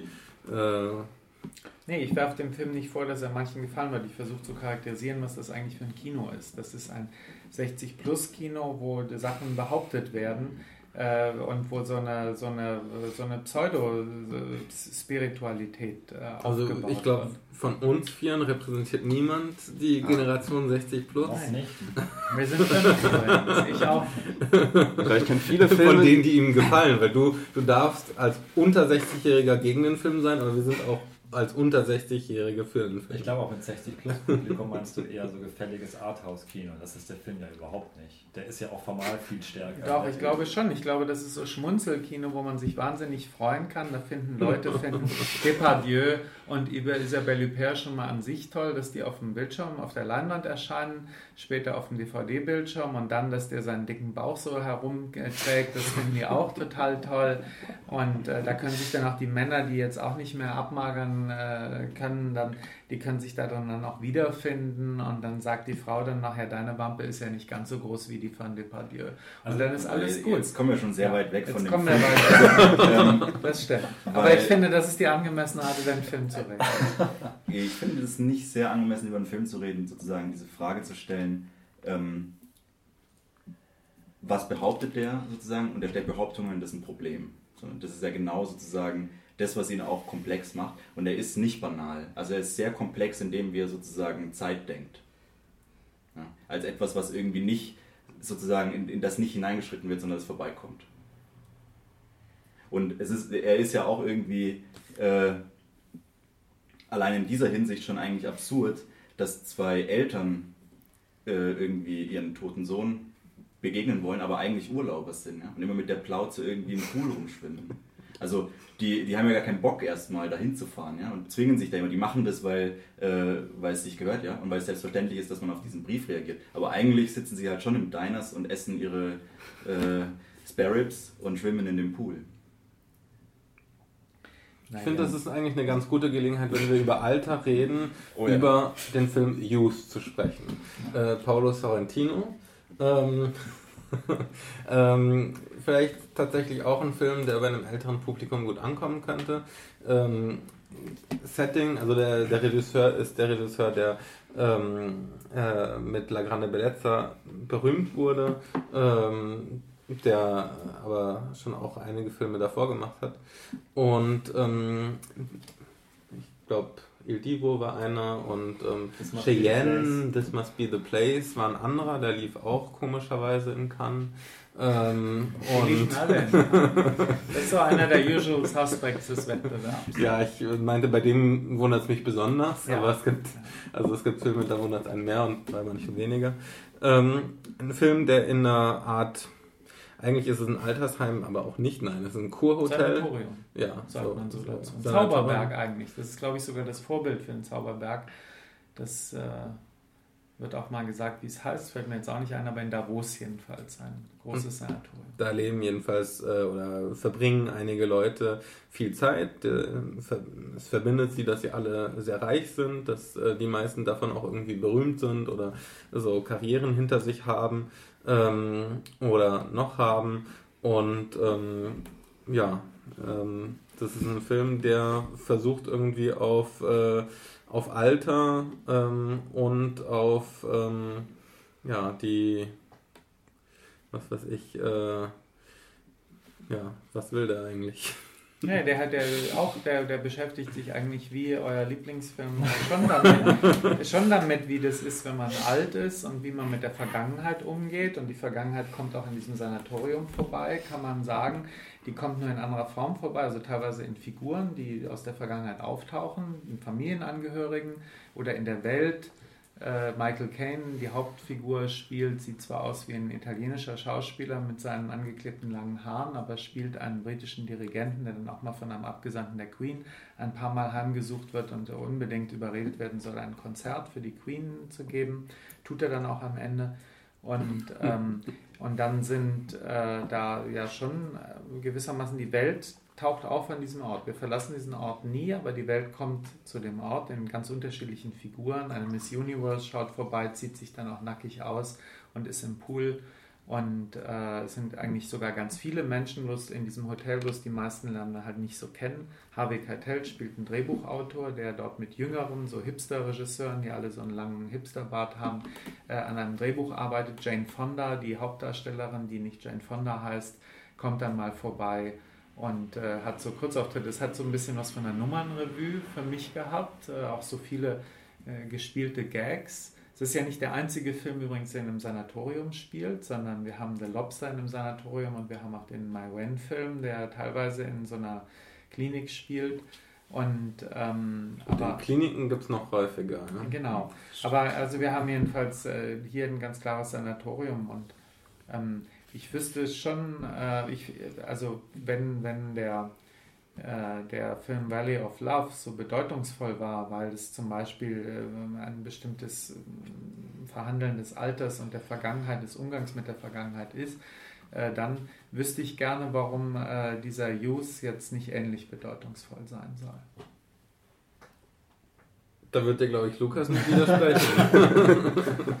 nee, die Filme sind sehr unterschiedlich. Also, ja, also äh, die verbindet eigentlich äh, jetzt, äh, außer dass da eine Brücke war, jetzt über, über irgendwie so eine kleine thematische, thematische Ebene. Alter und Verlust. Die, äh, ist, äh, sind die Filme natürlich von der Art und Weise, also erstens, wie sie was erzählen, aber auch also was da alles ähm, eine Rolle spielt und äh, wie es aufgebaut ist, ist schon sehr unterschiedlich. Es ist ein Film, der, der einerseits extrem stilisiert, ähm, andererseits ist es ein Film, der ähm, im Vergleich zu La Grande Bellezza vielleicht ähm, nicht so die ähm, majestätischen Bilder findet ähm, in, den, äh, in den Alpen. Ähm, auch was Profaneres entwickelt eigentlich im Vergleich zumindest zum Vorgängerfilm, der in Rom spielte und da ganz andere Settings erforschen konnte. Und es ist ein Film, der tatsächlich, äh, ähm, der halt mit der englischen Sprache arbeitet und wie ich finde, ähm, sich der auch sehr stark, also dem amerikanischen Englisch eigentlich sehr stark äh, annähert, in dem Sinne, dass es ein Film ist eigentlich über ähm, phrasenhaftes Älterwerden. Das heißt, ähm, äh, das kann man als ironische Distanz lesen und da gibt es viele Zeichen für, dass der irgendwie auf ähm, äh, auf so ein Älterwerden blickt von Leuten, die, ähm, die glauben, was gecheckt zu haben und nichts gecheckt haben, aber sich das immer schön ihre kleinen ähm, Dreisatz-Philosophien zusammenlegen.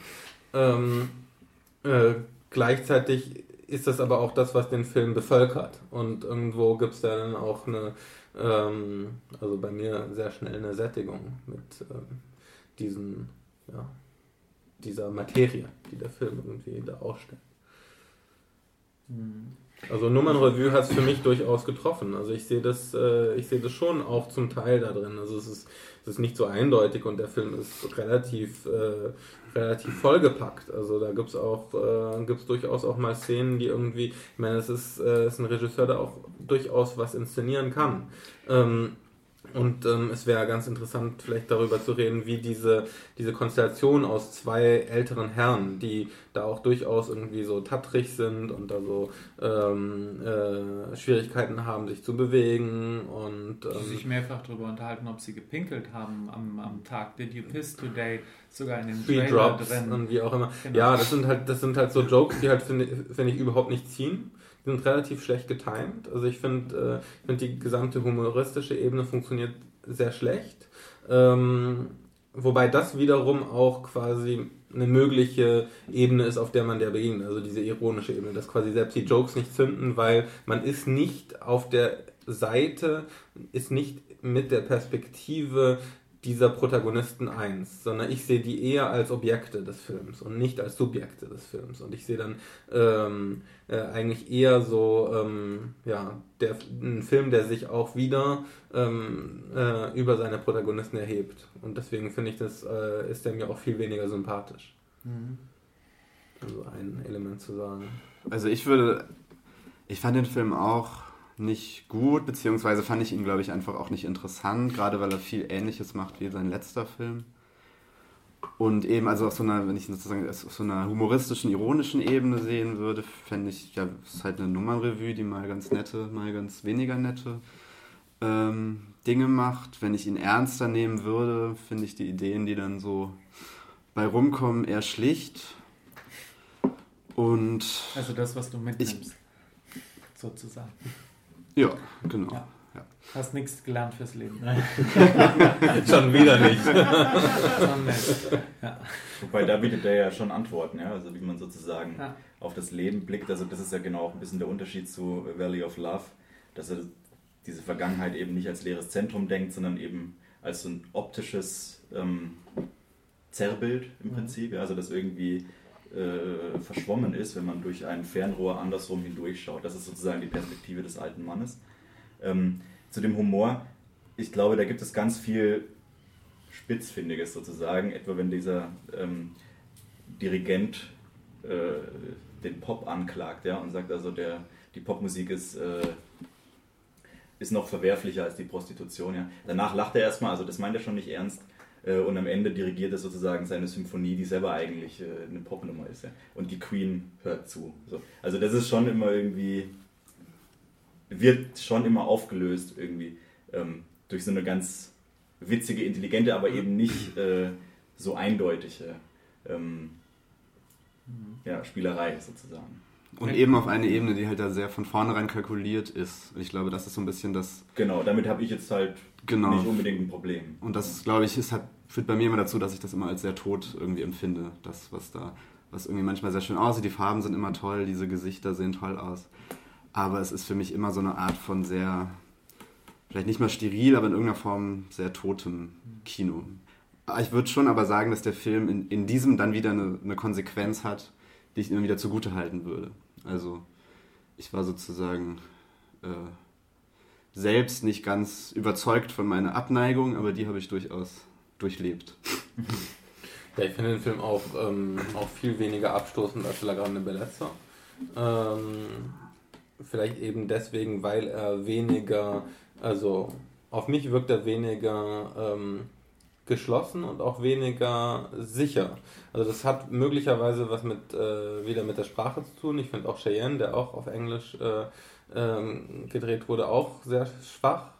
Ähm, und ähm, die haben irgendwie so als, äh, ähm, als Gemeinsamkeit möglicherweise eine, eine größere Unsicherheit. Also sowas, dass, dass da, ähm, dass er sich da nicht, dass er, dass die Welt, die er da äh, baut, nicht so geschlossen ist und auch nicht so ähm, und auch nicht so stimmig und dass er in dem Sinne deswegen dann weniger autoritär ist. Und ähm, das wäre das, was ich äh, dann wenig, also da, wo ich dann nicht so die große Aversion entwickle, äh, im Gegensatz zu Lagana Belazza. Wenn wir mal über das Filmemachen reden, also ich, ich teile das im Wesentlichen, was, was ihr sagt und ich finde den Film einerseits langweilig, andererseits finde ich ihn besser als die letzten zwei von Sorrentino. Der einzige Film, den ich von Sorrentino einigermaßen mag, das ist Il Divo. Den müsste ich mir vielleicht heute nochmal anschauen, um zu wissen, ob das noch gilt. Aber ähm, ich fand die beiden letzten ne? Filme ziemlich blöd. Äh, den Cheyenne finde ich richtig schlimm. äh, La Grande Bellezza finde ich vor allem so ein Bunga-Bunga-Kino, also derb und dumm und vulgär in vieler Hinsicht, in formaler wie inhaltlicher.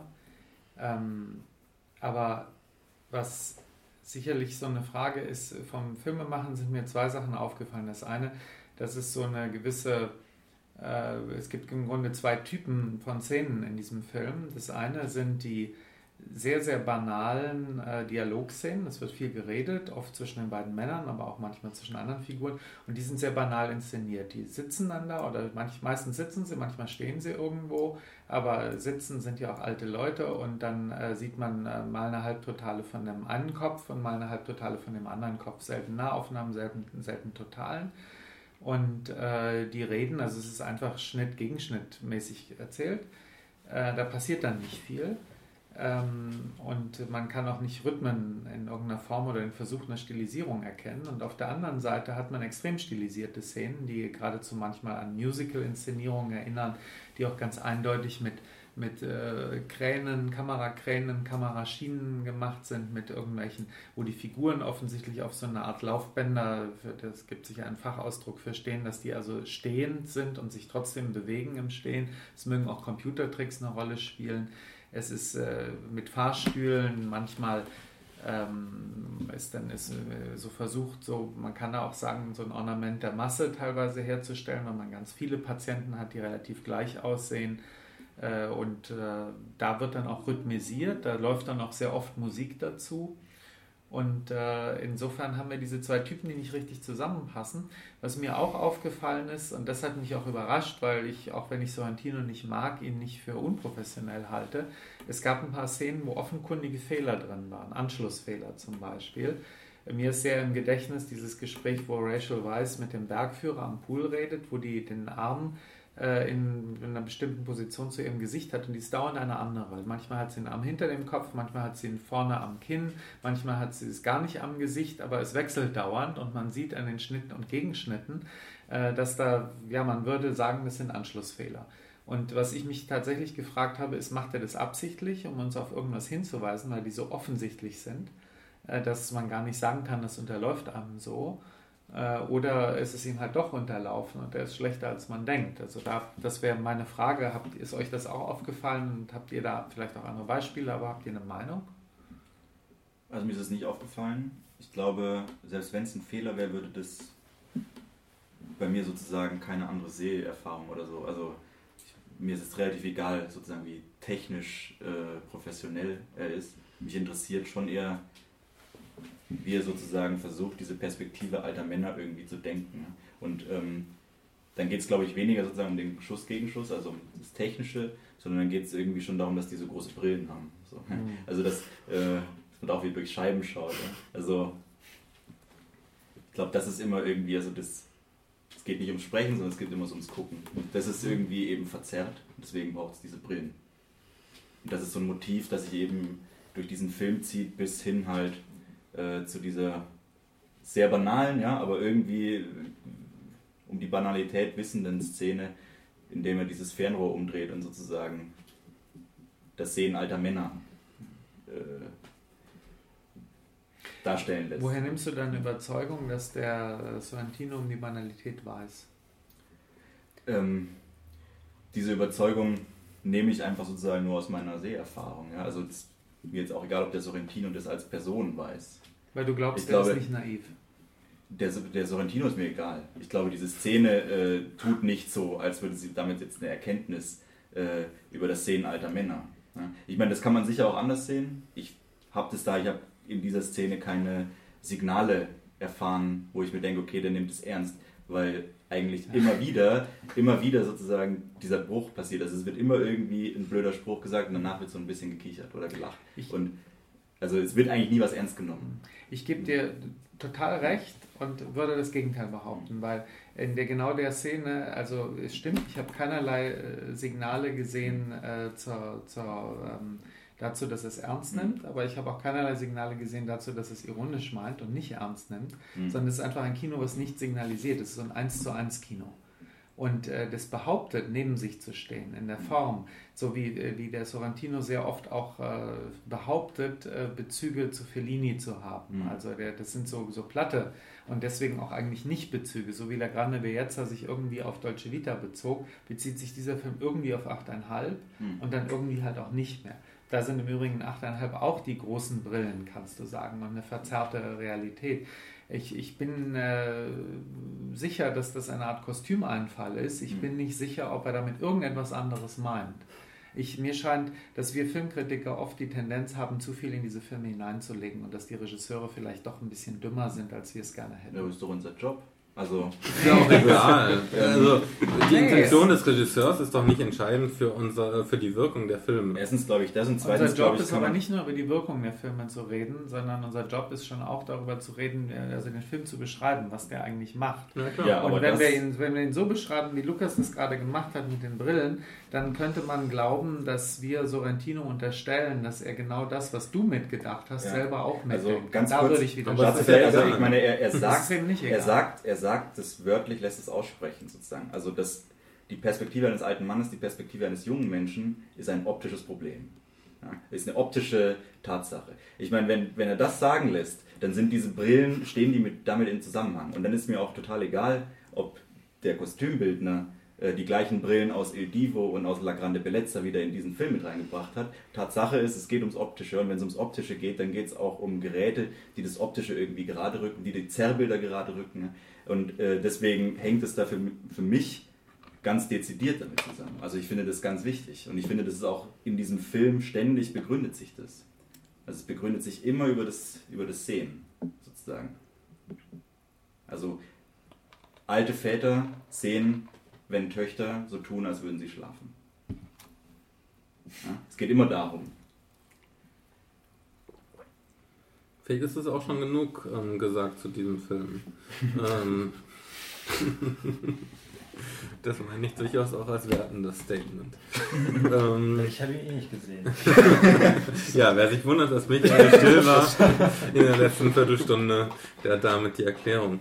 Ähm, es gibt noch eine ganze Reihe an anderen Filmen, über die wir einzeln sprechen können. Es gibt vielleicht einen Zusammenhang, den wir herstellen können, und zwar ähm, äh, den über, ähm, dass es sowohl im Wettbewerb als auch außerhalb des Wettbewerbs eine ganze Reihe an ähm, herausragenden äh, asiatischen Filmen gab Ja. dieses Jahr. Ich denke, das würde sich lohnen, über die zu sprechen und äh, äh, vielleicht nicht, also auch über jeden Einzelnen natürlich. Ähm, also so für mich die herausragenden waren in jedem Fall die Filme von Hu Xiaoxian und äh, Jia Zhangke im Wettbewerb und der Film von Apichat Pongvera Sitakul im Certain Regard. Ich habe natürlich auch bei weitem nicht alle asiatischen Filme gesehen, die in den weiteren Reihen liefen. Ähm, Brillante Mendoza. Briante Mendoza unter anderem äh, aus den Philippinen. Hirokazu Koreeda aus Japan Danke, und auch ja. Naomi Kawase aus Japan. Koreeda lief im Wettbewerb und kann morgen auch die Goldene Palme gewinnen. Und Naomi Kawase, die letztes Jahr im Wettbewerb lief, war der Eröffnungsfilm der, der von Zötterregar. Ja. Könnte den Wettbewerb gewinnen, wird es wahrscheinlich nicht. Im Zötterregar. Nee, ich meine jetzt ähm, Ja, Koreeda. Koreeda. Koreeda ist Könnte- ja oft im Wettbewerb, Ja. aber es sind immer Filme, die zu unspektakulär sind. Genau, könnte gewinnen. gewinnen und wird es wahrscheinlich nicht, glaube ich. Obwohl es ein sehr schöner Film ist. Finde ich, geht mir auch so. Aber ich, äh, also wäre meine persönliche, ganz persönliche, subjektive goldene Palme. Aber ähm, äh, ich bin überzeugt, dass er sie nicht gewinnen Ja, wird. ich auch. Ja, ich ähm, tue mich sehr schwer zwischen Jazanke und Hu Xiaoxian zu entscheiden, wer die Goldene Palme gewinnen soll. Ähm, können wir auch vorstellen, dass es keiner von beiden wird. Ähm, aber einem von beiden würde ich sie gerne geben, ja. Mhm. Also, beziehungsweise wäre es cool, würde ich sie lieber geben, aber der ist aus unerfindlichen Gründen nicht im Wettbewerb gelaufen. Oh, ich glaube aus sehr erfindlichen Gründen, da können wir, gleich, können wir gleich drüber reden. Das hat nichts mit der Qualität des Films zu tun, also von der ich nicht überzeugt bin. Ich bin kein Fan von Vera Seta cool, aber äh, ich glaube, ich weiß nicht, wann ihr den Film gesehen habt. Ich habe ihn gesehen in der Gala-Vorstellung, wo ihn Thierry Fremont vorgestellt Mhm. hat. Und wenn man das gesehen hat, dann hat man äh, merken können, warum er nicht im Wettbewerb läuft. Weil eine eindeutige bei der Vorstellung, wo die alle auf der Bühne stehen und wo im Unterschied zum Wettbewerb äh, Fremont, der Festival, äh, künstlerische Leiter, die Regisseure und das Team nach oben bittet, äh, da konnte man ja dann sehen, dass erstens Vera Setakul sich bedankt hat äh, dafür, dass er wieder in der Reihe, ich kriege es jetzt nur noch so grob aus dem Kopf zusammen, der künstlerisch radikalen und gewagten Filme äh, sein darf oder sein kann. Ich glaube, er hat sogar sein darf gesagt. Ähm, und er hat sich bei allen möglichen Leuten bedankt und bezeichnenderweise erstmal nicht bei Fremont. Bei dem hat er sich dann bedankt, so fast schon im Weggehen. Und dann haben sich die beiden auch noch so, dann hat Vera Setakul versucht, äh, Fremont zu umarmen und Fremont hat gewissermaßen sich dieser Umarmung entzogen. Also so habe ich das wahrgenommen. Und nach dem, was mir Ähm, also als persönliche Antipathie oder als was persönliche meinst du? Antipathie und was mir, ähm, was, was ich gehört habe aus äh, ganz guten Quellen, das ist, dass, ähm, dass offensichtlich ähm, damals, als vor drei Jahren war das oder vor vier Jahren, Meraceta Kul die Goldene Palme gewonnen hat für Onkel Bonmi, dass äh, damit äh, die, das Festival überhaupt nicht zufrieden war, dass sie das für ganz falsch hielten und eigentlich nicht wollten. Und dass sie äh, gewissermaßen Veraceta Cool dafür bestrafen. Und deswegen ist er in, in Saint-Regal gelandet. Denn es hat, ich wüsste kein anderes Beispiel, vielleicht kennt ihr eins, wo ein goldener Palmengewinner mit seinem nächsten Film, wir sind ja nicht bei der Berlinale, sondern wir sind bei in Cannes, wo die das schon anders machen und wo ein Sorrentino oder ein Garone oder ein Moretti so schlechte Filme machen können, wie sie wollen und dann immer wieder landen im äh, Wettbewerb, wo aber Apichatpong nicht landet im Wettbewerb. Bezeichnenderweise. Man, man, ich, ich finde eigentlich, dass wir das zum Anlass nehmen können, mal so kurz den Bogen äh, auszuwerfen und auch auf Namen zu kommen wie Philippe Garel oder Arnaud Desplechin, zwei französische Autorenfilmer, die für eine ganz bestimmte Art von Autorenkino, meinetwegen einem klassischen, bei Garel noch mehr als bei Desplechin stehen, die beide immer Stammgäste im Wettbewerb waren. Äh, Desplechin mit drei Filmen, Garel mit noch mehr und jetzt nicht eingeladen wurden.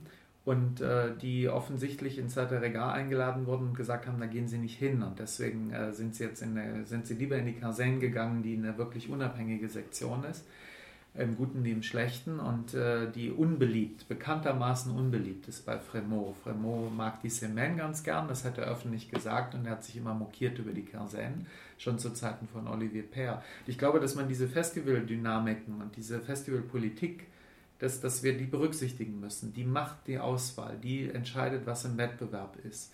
Cavase war letztes Jahr eben auch im Wettbewerb. Ist mit einem neuen Film, der sicher etwas kleiner ist und meiner Ansicht nach auch ganz gut aufgehoben im Certain Regard, ist aber da auch gelandet, weil sie das akzeptiert hat gewissermaßen. Brillante Mendoza hat den Regiepreis bekommen äh, für Kinateil, war aber zwischendurch mit ein paar anderen Filmen gar nicht in Cannes vertreten und äh, vielleicht auch aus dem Grund jetzt mit einem Film, das ist ja auch ein sehr kleiner Film. Ja, der klein ist, aber äh, Onkel Bonmi war auch klein wenn man diese, äh, das ist immer die Frage, was groß, was klein ist. Ich ja? meine das jetzt nicht in dem Sinne, sondern eher in der, eher formal. Also ähm ich, ich finde es aber einen sehr gewagten und radikalen Film, den, den äh, von Brillante Mendoza, der, ähm, jetzt muss ich nochmal schauen, Taklub heißt er, wenn ich das richtig ja. äh, beschreibe.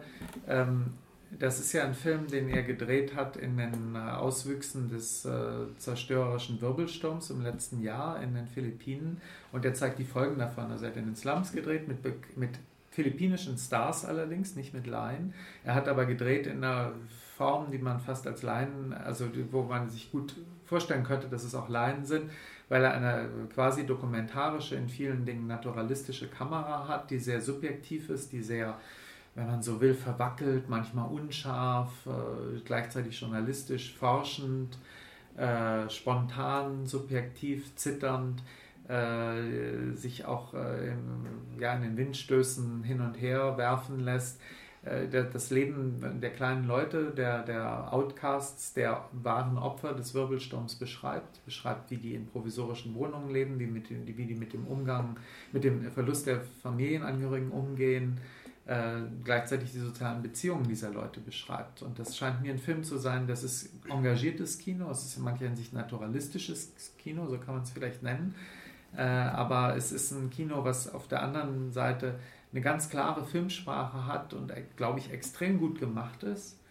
Äh, mit, also bewundernswert und, und überhaupt nicht spekulativ auf irgendwelchen Beifall was ich einigen anderen Filmemachern vorwerfen würde, dass man da schon sieht, den Gedanken an Cannes, an irgendwelche Cannes-Reihen mit in diesen Filmen und in der Komposition des Films. Das sehe ich bei Mendoza überhaupt nicht. Wobei Mendoza früher ja auch eher so Filme gemacht hat, die stärker formalistisch waren, genau. sehr viel spröder, sehr viel dokumentarischer, aus denen sich die Geschichten dann nur sehr langsam rausgeschält haben. Genau. Und der Film ist eigentlich ein relativ radikaler Bruch, weil er diese Ästhetik zwar weiterführt, er hat immer noch die Handkamera, wie du gesagt hast. Aber auf der anderen Seite setzt er mehr auf ein Melodram. Hat er schon vorher aber gemacht, hat er in Lola schon gemacht, der war vorher. Ja, aber Lola Jahren, ist schon noch spröder von der Ästhetik, finde ich. Und der ist auch, der, der hat zum Beispiel auch einen sehr viel dominanteren Einsatz von Musik. Also da gibt es so einen Synthesizer-Soundtrack, der so warme Akkorde aneinander reiht. Und ähm, die sieht man zum Beispiel, die Kamera geht teilweise auch näher hin. Also man hat von Nora Honor, die im philippinischen Kino eine sehr wichtige und sehr bekannte Schauspielerin ist, auch viele Großaufnahmen. Und also ich finde, es ist schon so, es kommen also zwei Sachen zusammen. Also eben einerseits diese spröde Festivalästhetik und andererseits eben das populäre Kino. Aber das ist doch interessant, wenn wir eben über Sorrentino gesprochen haben, Michael Caine oder Harvey Keitel oder Jane Fonda sind ja auch bekannte Schauspieler im westlichen Kino. Äh, da würden wir nie sagen, warum läuft der Sorrentino im Wettbewerb. Und jetzt würden wir dem Mendoza, äh, würden wir diese Tatsache, dass er mit Schauspielern so arbeitet, als Argument nehmen, dass der ganz gut aufgehoben ist in der Nebenreihe. Ich glaube, in westlichen Augen ist der Film vielleicht zu kitschig. Also ich mochte den Film sehr gerne, ich auch, aber ich glaube, viele Leute finden den Film einfach zu heftig, weil er eben so dieses so mhm. Leute können das als Telenovela-mäßig oder so sehen und genau. zum Abspann zum Beispiel kommen dann so Synthesizer-Choräle ja, genau. und dann werden die Fotos von den Flutopfern gezeigt und so. Also das sind eigentlich schon Sachen, die man jetzt auch nicht unbedingt machen muss, aber ihm gelingt es halt sehr gut. Wobei ich gerade finde, dass dieser Film auch in gewisser Weise das sehr viel wieder so ein bisschen hintertreibt, indem er zum Beispiel aus dieser Naturkatastrophe, was ja ein sehr aufgeladenes äh, Motiv ist, eben nicht das ganz große andere macht, was sozusagen einmal reinbricht und wir sind dabei und dann kriegen wir sozusagen das Leid hautnah mit, sondern es ist alles so Alltag, das kommt immer wieder und das ist in dem Film auch, also der große Taifun ist genau ein Jahr her und das finde ich eine sehr schöne Entscheidung, so dieses, ja, man kriegt erst so langsam mit, okay, eigentlich haben da wirklich ganz viele Figuren was verloren, die sind sozusagen nicht mehr in dieser ersten Trauerphase, das ist aber noch nicht vergessen. Also, und das finde ich macht er total gut und gerade in dem Sinne dann auch wieder nicht so deutlich, wie es vielleicht in der, in der Form manchmal ist.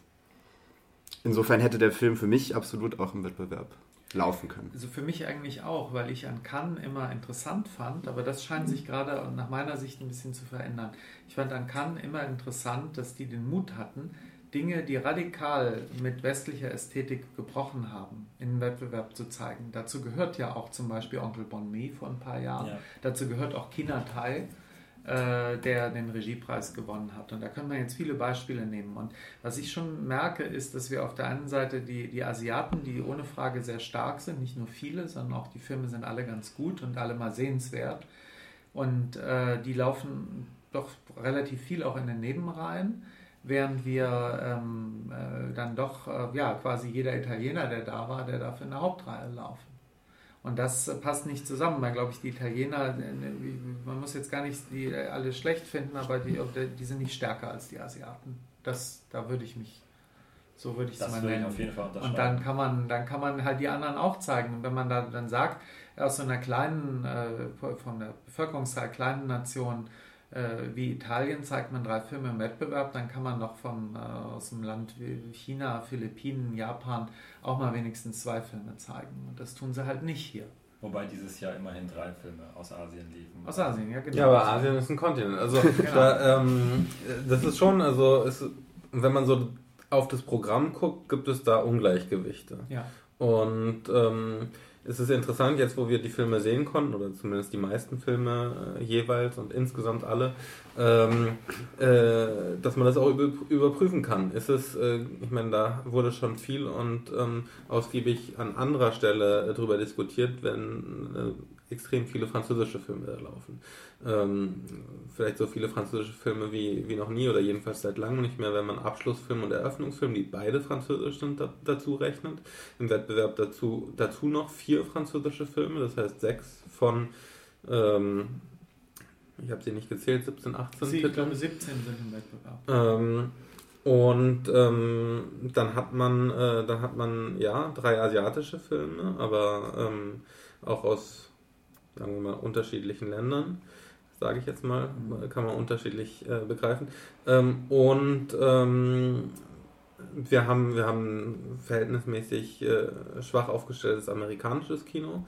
Ähm, kann man eventuell darüber diskutieren. Und ähm, äh, viele Filme von, ähm, von Regisseuren, die auf Englisch drehen. Das finde ich interessant. Das ist ein wichtiger Punkt auch, ja. Mhm. Also ein Mexikaner dreht auf Englisch ja. und ein Italiener dreht auf Englisch. Schon mal. Ja, auch ein ähm, Kanadier äh, dreht auf Englisch. Franco-Kanadier dreht in Amerika mit amerikanischen Schauspielern. Das ist ja quasi ein amerikanischer Film, der Sicario von ja. Denis Villeneuve. Genau, und wir haben zwei äh, und wir haben zwei Italiener, die auf Englisch drehen und ähm, Jorgos Lantimos ja. aus Griechenland. Genau. Ja, das finde ich ganz interessant, weil du gesagt hast, dass du findest, der Wettbewerb wird schwächer oder er wird Mhm. weniger wagemutig, weil ich kann das jetzt nicht so weit zurückverfolgen, weil das erst mein viertes Jahr ist. Aber mir ist dieses Jahr auch aufgefallen, dass eben diese Regisseure, die jetzt auf Englisch drehen, so ein bisschen verwässerte Filme machen. Also mir ist das jetzt besonders bei Jorgos Lantimos aufgefallen oder bei Joachim Trier, die in ihrer Heimat sehr starke Filme gedreht haben, die auch formal noch so ein bisschen wagemutiger waren und jetzt halt sich versuchen, einem größeren Publikum zu öffnen. Und ich finde nicht, dass die Filme da zwangsläufig drunter leiden müssen, aber in den beiden konkreten Fällen tun sie das. Der, der Trier, den habe ich nicht gesehen, der ist auch auf Englisch. Ja? Ja. ja, Aha. Also ich finde Lantimos, da war das... äh, auch mit bekannten amerikanischen Schauspielern. Ja, Und mit Isabelle Huppert. genau. Ja, so wie also Isabelle. Peer kommt zweimal vor, Rachel Weisz ja auch. Äh, Ja. Zweimal im Sanatorium übrigens, nämlich bei Lantimos und äh, bei Sorrentino. Ähm, man muss auch sagen, es ist sehr viel englisches Geld drin. Wir haben sehr viele Filme, wo Film 4 beteiligt ist zumindest. Isabelle Huppert spielt doch nicht in Lantimos mit. Nee, Nee, Rachel Rachel Rachel Weisz. Ach so. Sorry. Rachel Ähm, Weisz. aber Isabelle Huppert spielt in Louder Than Bombs mit. Ja. Und wir haben äh, also viel englisches Geld. Der Lantimos hat auch in England gedreht oder Irland und mit deswegen auch englischen Schauspielern, weil es einfach die englischen Förderbedingungen sind. Ähm, mir ging es bei Lantimos ein bisschen so, also ich habe den Film sehr gemocht. Der ist ein kühler bis kalter Film und das kann man ihm vorwerfen. Da hatte ich anfangs ein bisschen Schwierigkeiten, aber im Grunde Mir ist er nicht kühl genug. ist das ein Englisch, ein, ein, ein intellektuell vielleicht der interessanteste und herausforderndste Film äh, im Wettbewerb, äh, The Lobster. Ähm, und gleichzeitig ein Film, der, also wenn ich es mit Lantimos früheren Filmen vergleiche, Dogtooth, der auch in Cannes lief, äh, fand ich äh, eine Sensation und fand ich den ist nach wie vor für mich der beste Lantimos-Film, wo ich äh, auch, auch diese so eine Radikalität spüre und wo man den Eindruck hat, ohne dass ich viel von Griechenland und das recht nicht vom griechischen Kino weiß, da kannte ich nur Angelopoulos vorher. Und da, da fand ich das äh, eine, eine Offenbarung und wirklich so, so, äh, so stimmig auch, so stellt, habe ich mir irgendwie äh, Griechenland dann auch vorgestellt mit äh, bestimmten Formen von äh, von, von Perversion, ähm, so kann man es vielleicht mal nennen. Und dann hat er den Film gemacht Alpen, der glaube ich auch in Deutschland rauskam, der in Venedig lief. Das ist ein Film, äh, wo ich nach wie vor sagen kann, den habe ich nicht verstanden. Den habe ich zweimal gesehen und ich habe ihn auch beim zweiten Mal nicht verstanden, was aber sicher eher an mir liegt, weil viele andere Kollegen haben ihn verstanden und finden ihn den besten Film von ihm. In dem Sinn äh, war dann für mich, weil vor Lobster hatte ich so ein bisschen Angst, und erst ist das auch bestätigt worden, weil ich am Anfang auch das Gefühl hatte, äh, wir haben so eine Situation in der nahen Zukunft, wo ein Mann ein Hotel betritt, was offensichtlich auch ein bisschen ein Gefängnis und ein bisschen eine Anstalt zur Gehirnwäsche ist. Äh, eben eine Art Sanatorium, aber ein viel böseres, manipulativeres Sanatorium, was nach sehr strikten, absurden Regeln funktioniert oder aus unserer Sicht absurden Regeln und ähm, willkürlichen in jedem Fall.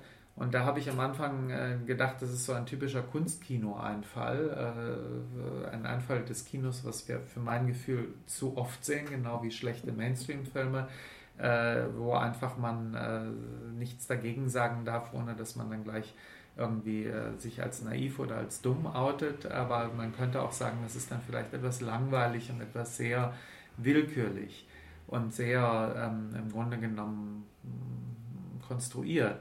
Und dann finde ich, bekommt der Film sehr schnell eine zwingende Kraft, abgesehen davon, dass, äh, dass die Schauspieler extrem gut spielen, äh, dass es schöne Figuren sind, äh, kriegt es dann schon eine Kraft, weil es ein Kino ist, was scheint mir, ähm, in dem Sinn bin ich wieder der, der was mitnimmt aus dem Film, uns auch was unserer Gegenwart einen Spiegel vorhält und uns äh, herausfordert, äh, im Grunde die Absurdität in unserer eigenen Gegenwart zu entdecken, indem uns nämlich zwei unterschiedliche Regelsysteme in diesem Film vorgestellt werden. Also eine Zukunftswelt, die zweigeteilt ist in ein Innen und ein Außen und das Innen ist gewissermaßen ein totalitärer, aber sozialdemokratischer Staat, bei dem Paarbeziehungen vorgeschrieben sind und die Außenseite Rebellen, die auch äh, vogelfrei sind, also erschossen werden können, äh, die leben im Wald und das ist gewissermaßen ein neoliberales Regime, was die Individualität so weit treibt, dass Paarbeziehungen verboten sind und sogar das Flirten äh, verboten ist, also dass der, die Menschen auf ihrer, äh, ihr Alleinsein und ihr Einzelnsein zurückgeworfen werden.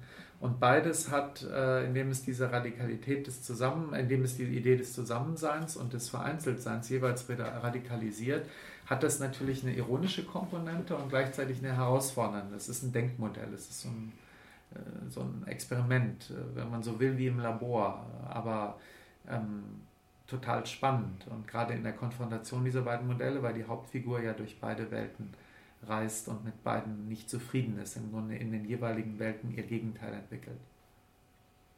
Und äh, insofern war ich nicht, äh, fand ich das nicht so verwässernd. Also es kann verwässernd sein im Sinne von, dass es die Sachen, dass es etwas weniger streng ist als die Filme vorher, aber es ist gleichzeitig auch etwas zugänglicher, etwas offener. Das stimmt. Ja. Naja, also zugänglicher in der leichter Form. Leichter als Alten. Er ist, er ist halt vor allem zugänglicher, weil er extrem darauf angelegt ist, seine Regeln zu erklären.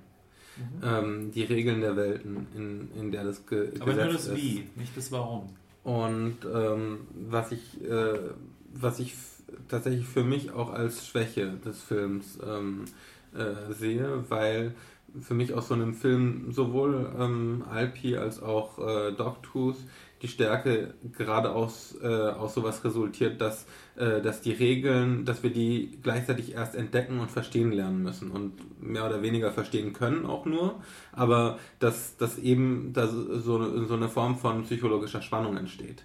Und die ist hier, hier für mich sehr viel schwächer, weil eben alles durchdekliniert wird und ähm, äh, ja, weil es, äh, äh, es ist richtig, es wird nicht erklärt, warum ähm, was das alles für einen Zweck hat, aber das spielt auch für die äh, Darsteller, für die ähm, in dieser, in dieser Welt irgendwie auch als äh, sich immer in Rollen einfügen müssende Protagonisten ähm, gar keine Rolle. Also es gibt quasi, es geht ja auch nicht darum, irgendwie die Regeln in Frage zu stellen, jedenfalls nicht in dem Sinne, dass man irgendwie versuchen würde, was an diesem System zu ändern, sondern es geht eigentlich nur um das, ähm, äh, um das eigene Auskommen.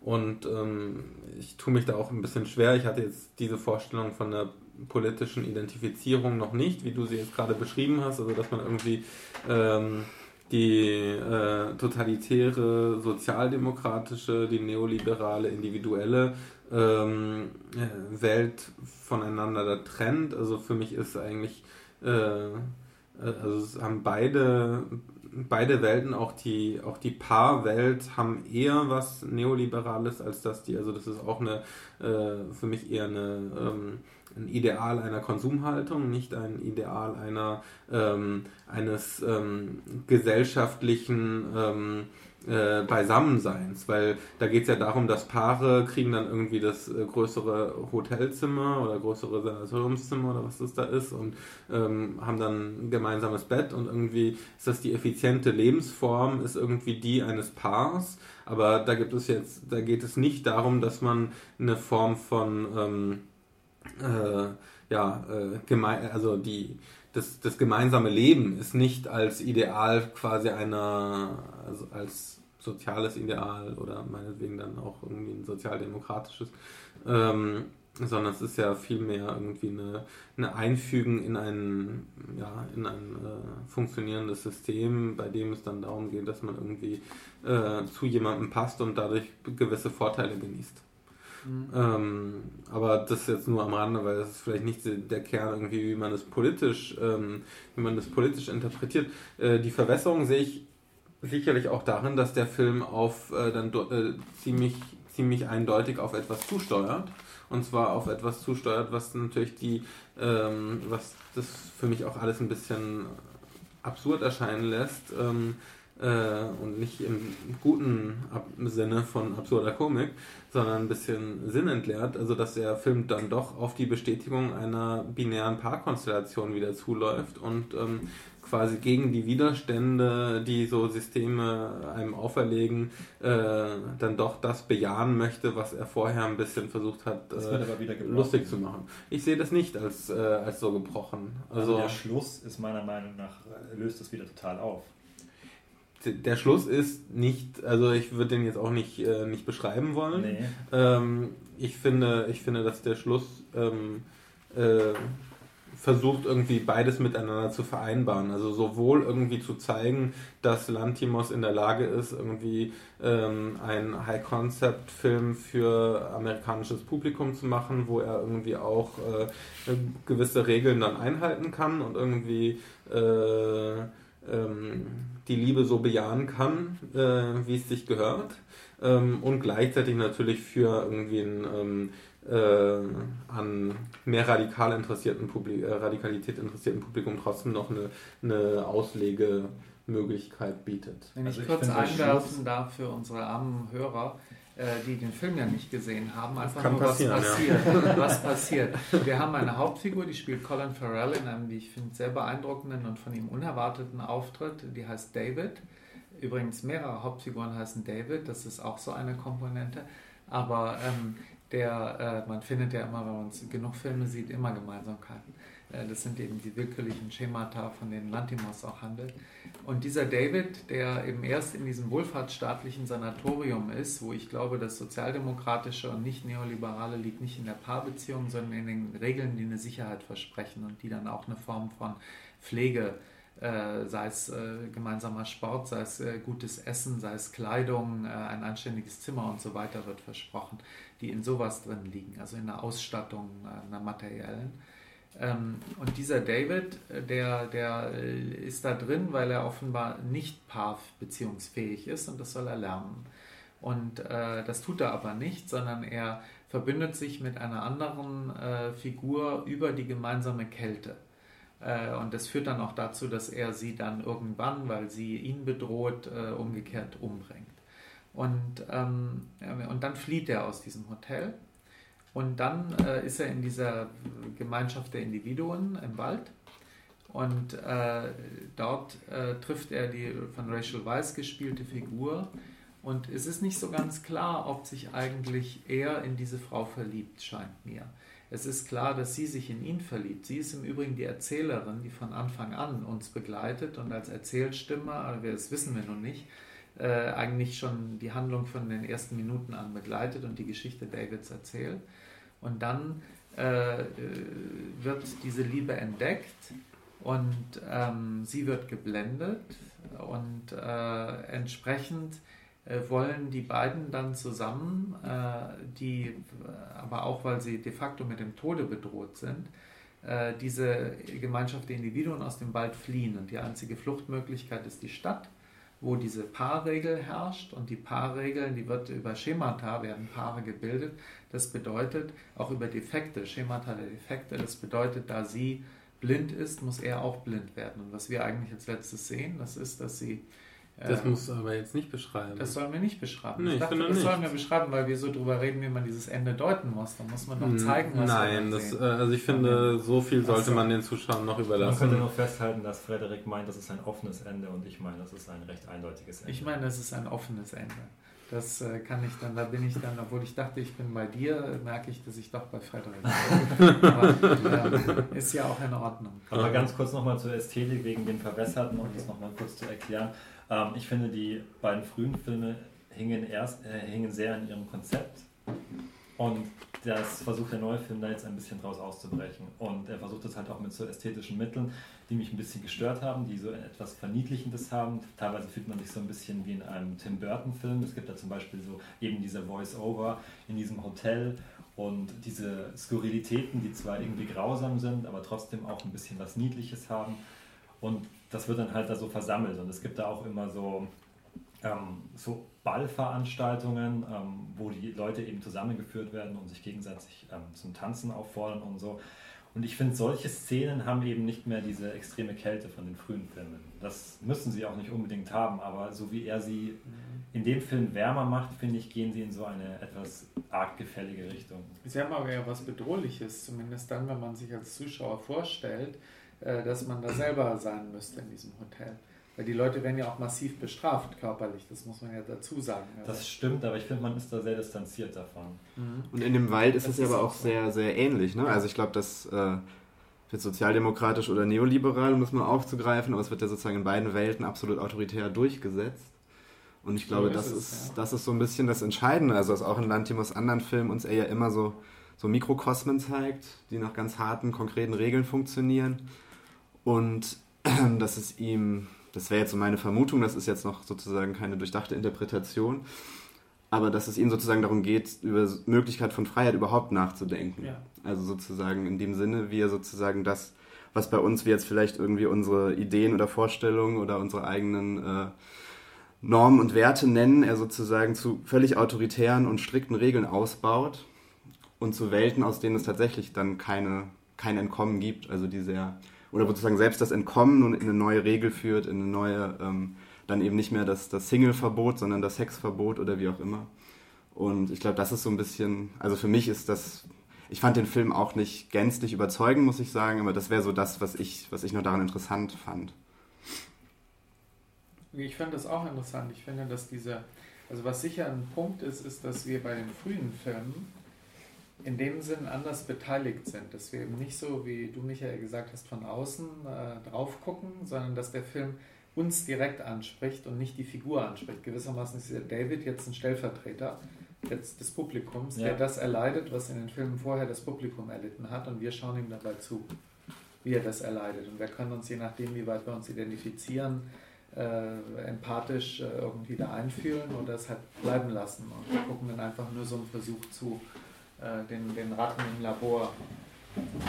Aber ähm, ich finde, dass die, die, die Kälte umgekehrt der früheren Filme ja auch den Nachteil hatte, dass sie ähm, die Zuschauer auf eine andere Weise dann auch wieder distanziert hat. Dass ja. es erstens mal mit ihnen, äh, ihnen teilweise schwerer gemacht hat, den Film überhaupt äh, den Zugang zu finden oder ihnen, weil ich vorhin gesagt habe, Alpes habe ich nicht verstanden. Ich habe es wirklich nicht. Ich könnte jetzt nicht erzählen, was da eigentlich passiert, weil ich es nicht verstanden habe. Äh, und äh, ich, ich habe dazu bestimmte Vorstellungen. Aber äh, der Film hat nichts getan, um mir den Einstieg leichter zu machen. Insofern hing es, ich habe ihn nur einmal gesehen, damals in Venedig von meiner Tagesform, die bestimmt nicht gut war, ab, ob ich den jetzt verstehe oder nicht. Und ähm, ich finde es kein Nachteil, wenn ein Film versucht. Wann meintest du, dass du ihn zweimal gesehen hast? Albis nicht. Nee? Nee. Habe ich nicht. Ich, ich wüsste auch nicht, wo ich das gesagt hätte. Ich, irgendwelche anderen Filme vielleicht, aber noch nicht. Aber nee, nee, nee. Können wir dann zurückspulen. ja, das, das möchte ich gerne, das, das, das, möchte ich gerne wissen. Nee. Ähm, aber vielleicht als äh, ja, verstehen. Also äh, was er dafür tut, dass wir ihn verstehen. Ich finde, äh, für mich äh, funktionieren die halt weniger übers Verstehen oder gerade übers Unerklärliche oft. Also äh, ich finde halt Dogtooth entwickelt halt eine Kraft da, daraus, dass man eben, dass, dass so eine Spannung aufrechterhalten wird und ähm, so ein psychologisches Unwohlsein. Und das entwickelt sich, finde ich, hier deutlich weniger, weil auch da irgendwie ganz viele so Situationen aneinandergereiht werden, die alle erklärt werden, die zum Teil als Jokes auch präsentiert werden. werden. Und ähm, bei denen eigentlich äh, diese Gefahr, die du gerade beschrieben hast, die ist, die wird für mich sehr viel weniger spürbar, weil das eigentlich alles so eingerahmt ist in ein Regelwerk, das sich erklärt, in irgendwie ähm, die, die Möglichkeiten, die Identifikationen, die uns vorgesetzt werden. Und ähm, äh, ich verstehe, der ist sicherlich zugänglicher. Ähm, aber zugänglicher, um wohin zu führen. Also ich finde, dass dem, dass da durchaus was abgeht, was, ähm, was vielleicht Doctus hatte, ähm, was Alpis äh, vielleicht auch hatte. Also, also zumindest um dahin zu führen, wenn man das möchte, muss man ja nicht, äh, dass man einen Schluss vom Film auf die Welt, in der wir leben, vornimmt. Also das äh, wäre schlicht gesagt, so komme ich ja auf solche Begriffe, die sicher nur so Begriffskrücken sind wie sozialdemokratisch und neoliberal oder eher Wohlfahrtsstaat und neoliberal, weil ich glaube, dass man das mit bestimmten heutigen politischen Modellen dann äh, kurzschließen kann. Und das sehe ich nicht so sehr bei einem Film wie Doctor, so gut wie ich den finde. Aber der stellt da einfach äh, was gegenüber, der stellt uns vor allem vor ein Rätsel und, und irritiert und das hat auch einen Nutzen.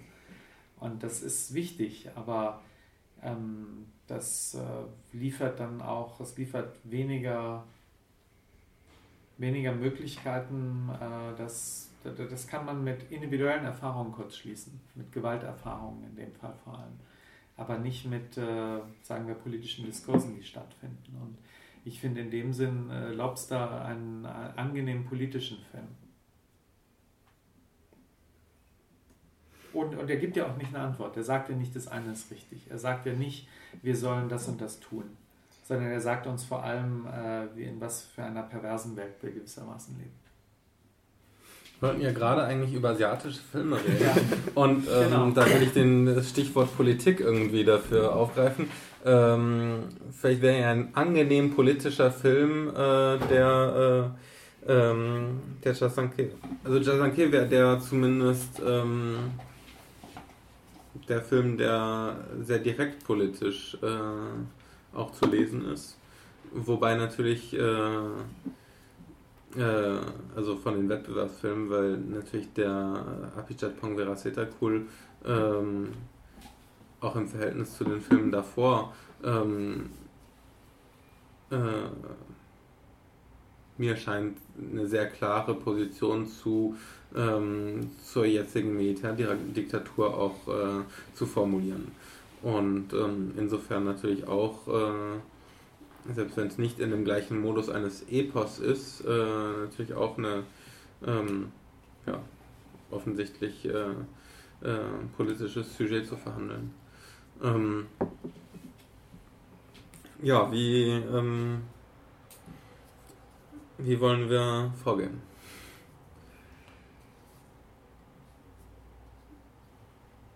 Ja, wir können ja kurz über Chiachanke sprechen. Also es ist ein, ja. ein langer Film, der dauert ähm, 130 Minuten und besteht aus drei Teilen und fängt an in 4 zu 3 Format mit einer Dreiecksliebesgeschichte.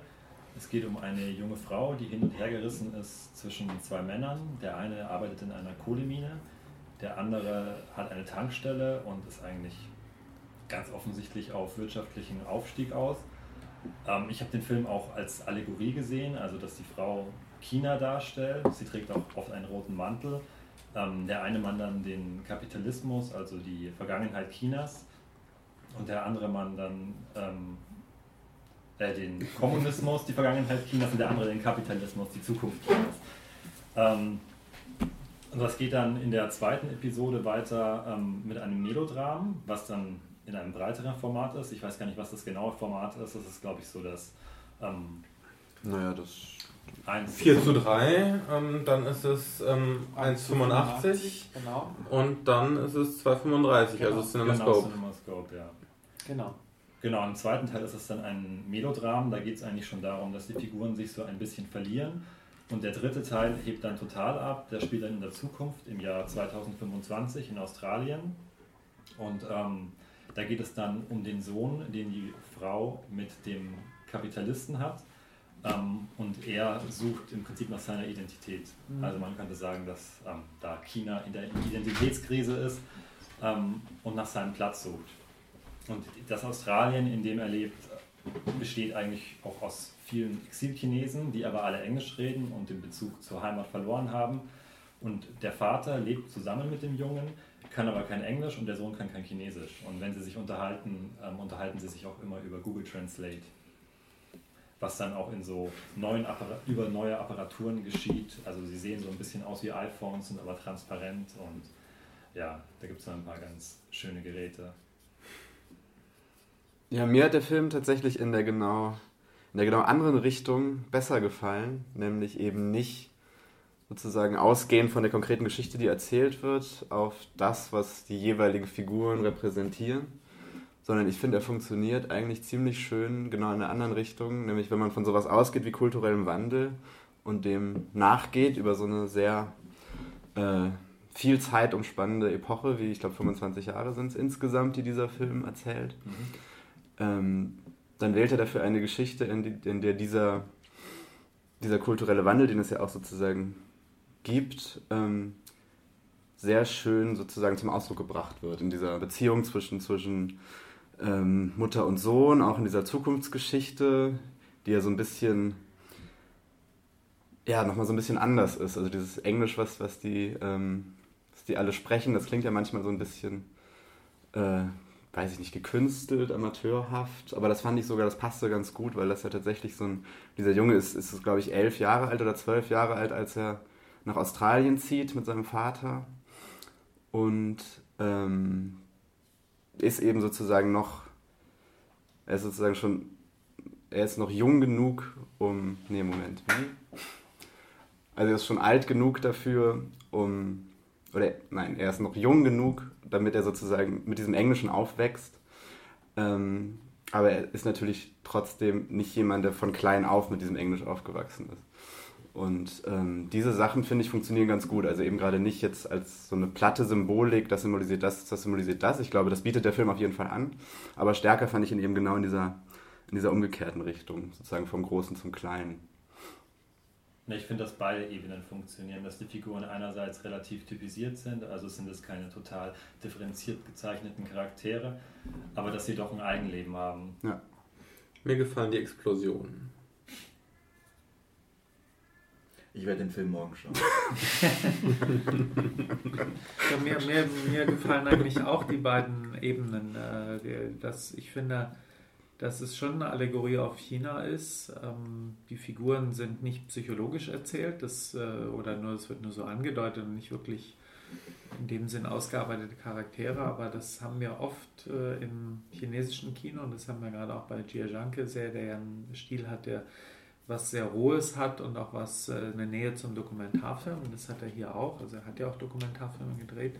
Aber es ist gleichzeitig ja schon ein Film, der zum Beispiel auch über die erwähnten verschiedenen Ratios, äh, Bildratios der drei Teile auch eine, also nicht nur den Hinweis auf die Form hat, sondern auch versucht, sich gewissermaßen so Seherfahrungen anzunähern. Also ich finde das bei dem 4 zu 3, bei der Zeit, die 1999 spielt, das äh, waren ja auch ganz andere Farben. Und ich bilde mir ein, die Farben sehen auch ein bisschen so aus wie oft in Filmen der damaligen Zeit noch, auch so ein bisschen wie in Videofilmen.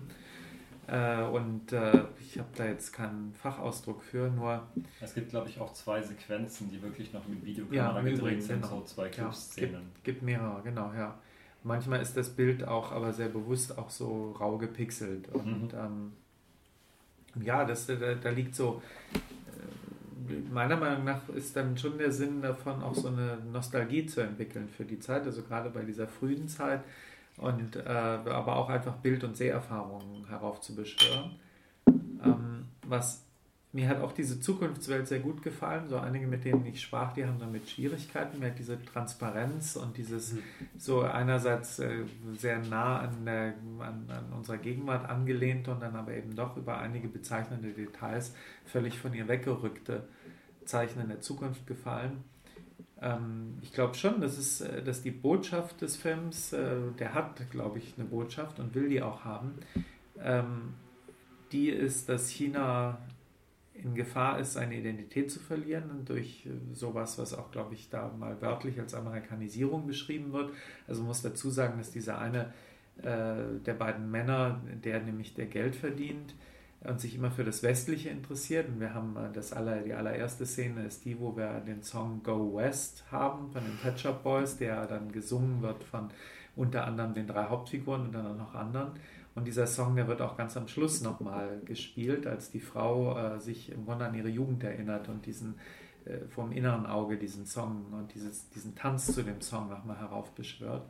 Also das ist ja auch ein ganz einfacher Befehl, die, die Ausrichtung nach Westen und ähm, also nach Amerika. Und wir sehen, dass diese Amerikanisierung, die dann auch darin liegt, dass der eine der beiden Männer, der der Vater des Sohns ist, der sich, ähm, der auf Geld verdient, äh, nicht nur nach Australien zieht, sondern sich einen westlichen Namen zulegt, Peter, ähm, dass der äh, im Grunde seinen Sohn nennt er Dollar, das ist natürlich auch total wichtig, und äh, der sich eben auch für das äh, ganze Materialismus verschreibt. Und mir scheint Dierjanke schon das zu, ganz klar zu kritisieren, und zwar einerseits zu kritisieren, das ist ein Identitätsverlust und die Zuschauer, stellvertretend dann die Figuren, dafür auch aufzufordern, dass sie zu ihrer Identität an, an ihr festhalten bzw. zu ihr zurückgehen sollen. Wir sehen also junge Chinesen, die kein Chinesisch können, die das dann aber lernen.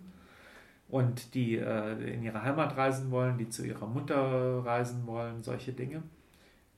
Ähm, die Frage, die ich mir gestellt habe, weil mir der Film gut gefallen hat, ist die, ähm, ob man Giajanke unterstellen muss, dass er im Grunde eine, auch eine sehr konservative Botschaft daran hat. Denn das wäre sie, wenn es heißt, Modernisierung, Verwestlichung ist falsch und äh, man soll gewissermaßen am alten, traditionellen China festhalten. Oder die Frage wäre, was das, alt, was das ist, woran man festhält. Wie weit das das China vor Mao ist und wie weit es das China Maos und der chinesischen Kommunisten bis 89 oder bis äh, Mitte der 90er ist.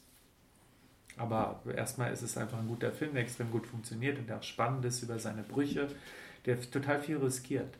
Weil er riskiert, dass man den Zuschauer, dass man als Zuschauer immer wieder rausfällt aus dem Film, dass man sich, gerade wenn man sich im einen Teil einrichtet und sich irgendwie daran wohlfühlt, mit den anderen Teilen nicht zurechtkommt zum Beispiel, oder dass die Figuren einen nicht überzeugen, weil er verliert ja auch Figuren. Der dritte, der krebskrank ist, im zweiten Teil, wo man dann schon denkt, jetzt geht eine Liebesgeschichte los, der kommt im dritten überhaupt nicht mehr vor und wir wissen nicht, ob er zum Beispiel äh, geheilt wurde von der Krankheit und was mit ihm eigentlich passiert. Und seine Frau wird eingeführt, sein Kind wird eingeführt, die sind dann plötzlich nicht mehr in dem Film drin. Also auch insofern einfach rau und sich nicht interessieren für konventionelle Erzählformen.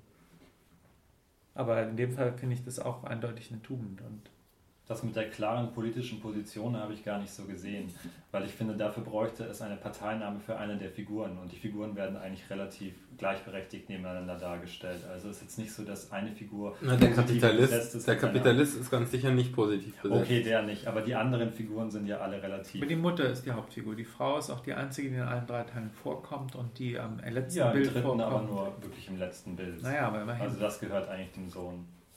Ja, aber die spielt schon, das ist schon klar irgendwie, der versucht ja zu ihr zurückzukommen. Also ich finde es auch gut, dass der Regisseur uns nicht mehr zeigt, wie die sich dann am Ende so versöhnen und nicht so ein cheesy Happy, Happy End dann zeigt. Aber es ist schon irgendwie klar, dass sie diejenige ist, die in einem gewissen Sinn sich treu bleibt.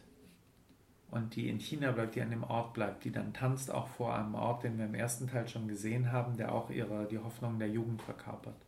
Sich treu bleiben ist aber auch ein bisschen positiv ausgelegt. Also es ist, eine, also es ist natürlich auch eine Figur, die, äh, die sich erstmal gerne korrumpieren lässt und ähm, die, also die vielleicht, äh, die da, die da auf jeden Fall, also die nicht in dem Sinne irgendwie ähm, eins ist ähm, über den Film hinweg. Also das finde ich gerade das Schöne, dass sie, dass sie eben, äh, dass sie eben auch den, Verlock, äh, den Verlockungen ähm, äh, Materialismus, ja, ganz ja. klar. Ja.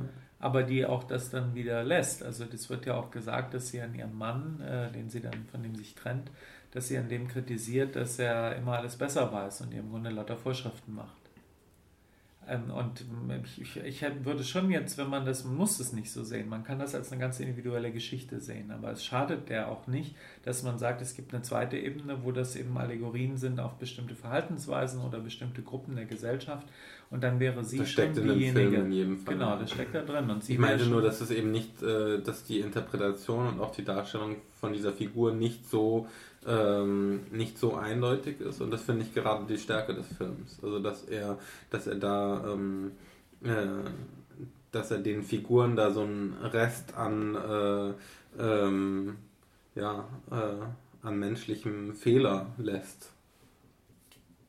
Und die entscheidende Frage fände ich ja dann auch, wenn man sozusagen sagt, dass die Figuren jeweils für etwas ganz Bestimmtes stehen, wie den Kapitalismus, wie die Tradition, und wir einen Film haben, der drei verschiedenen Zeitebenen spielt, wie sich sozusagen diese Figuren über diese Zeit verändern. Also ist der Kapitalismus, ist die Kapitalismusfigur dieselbe ähm, in diesen drei Zeiten.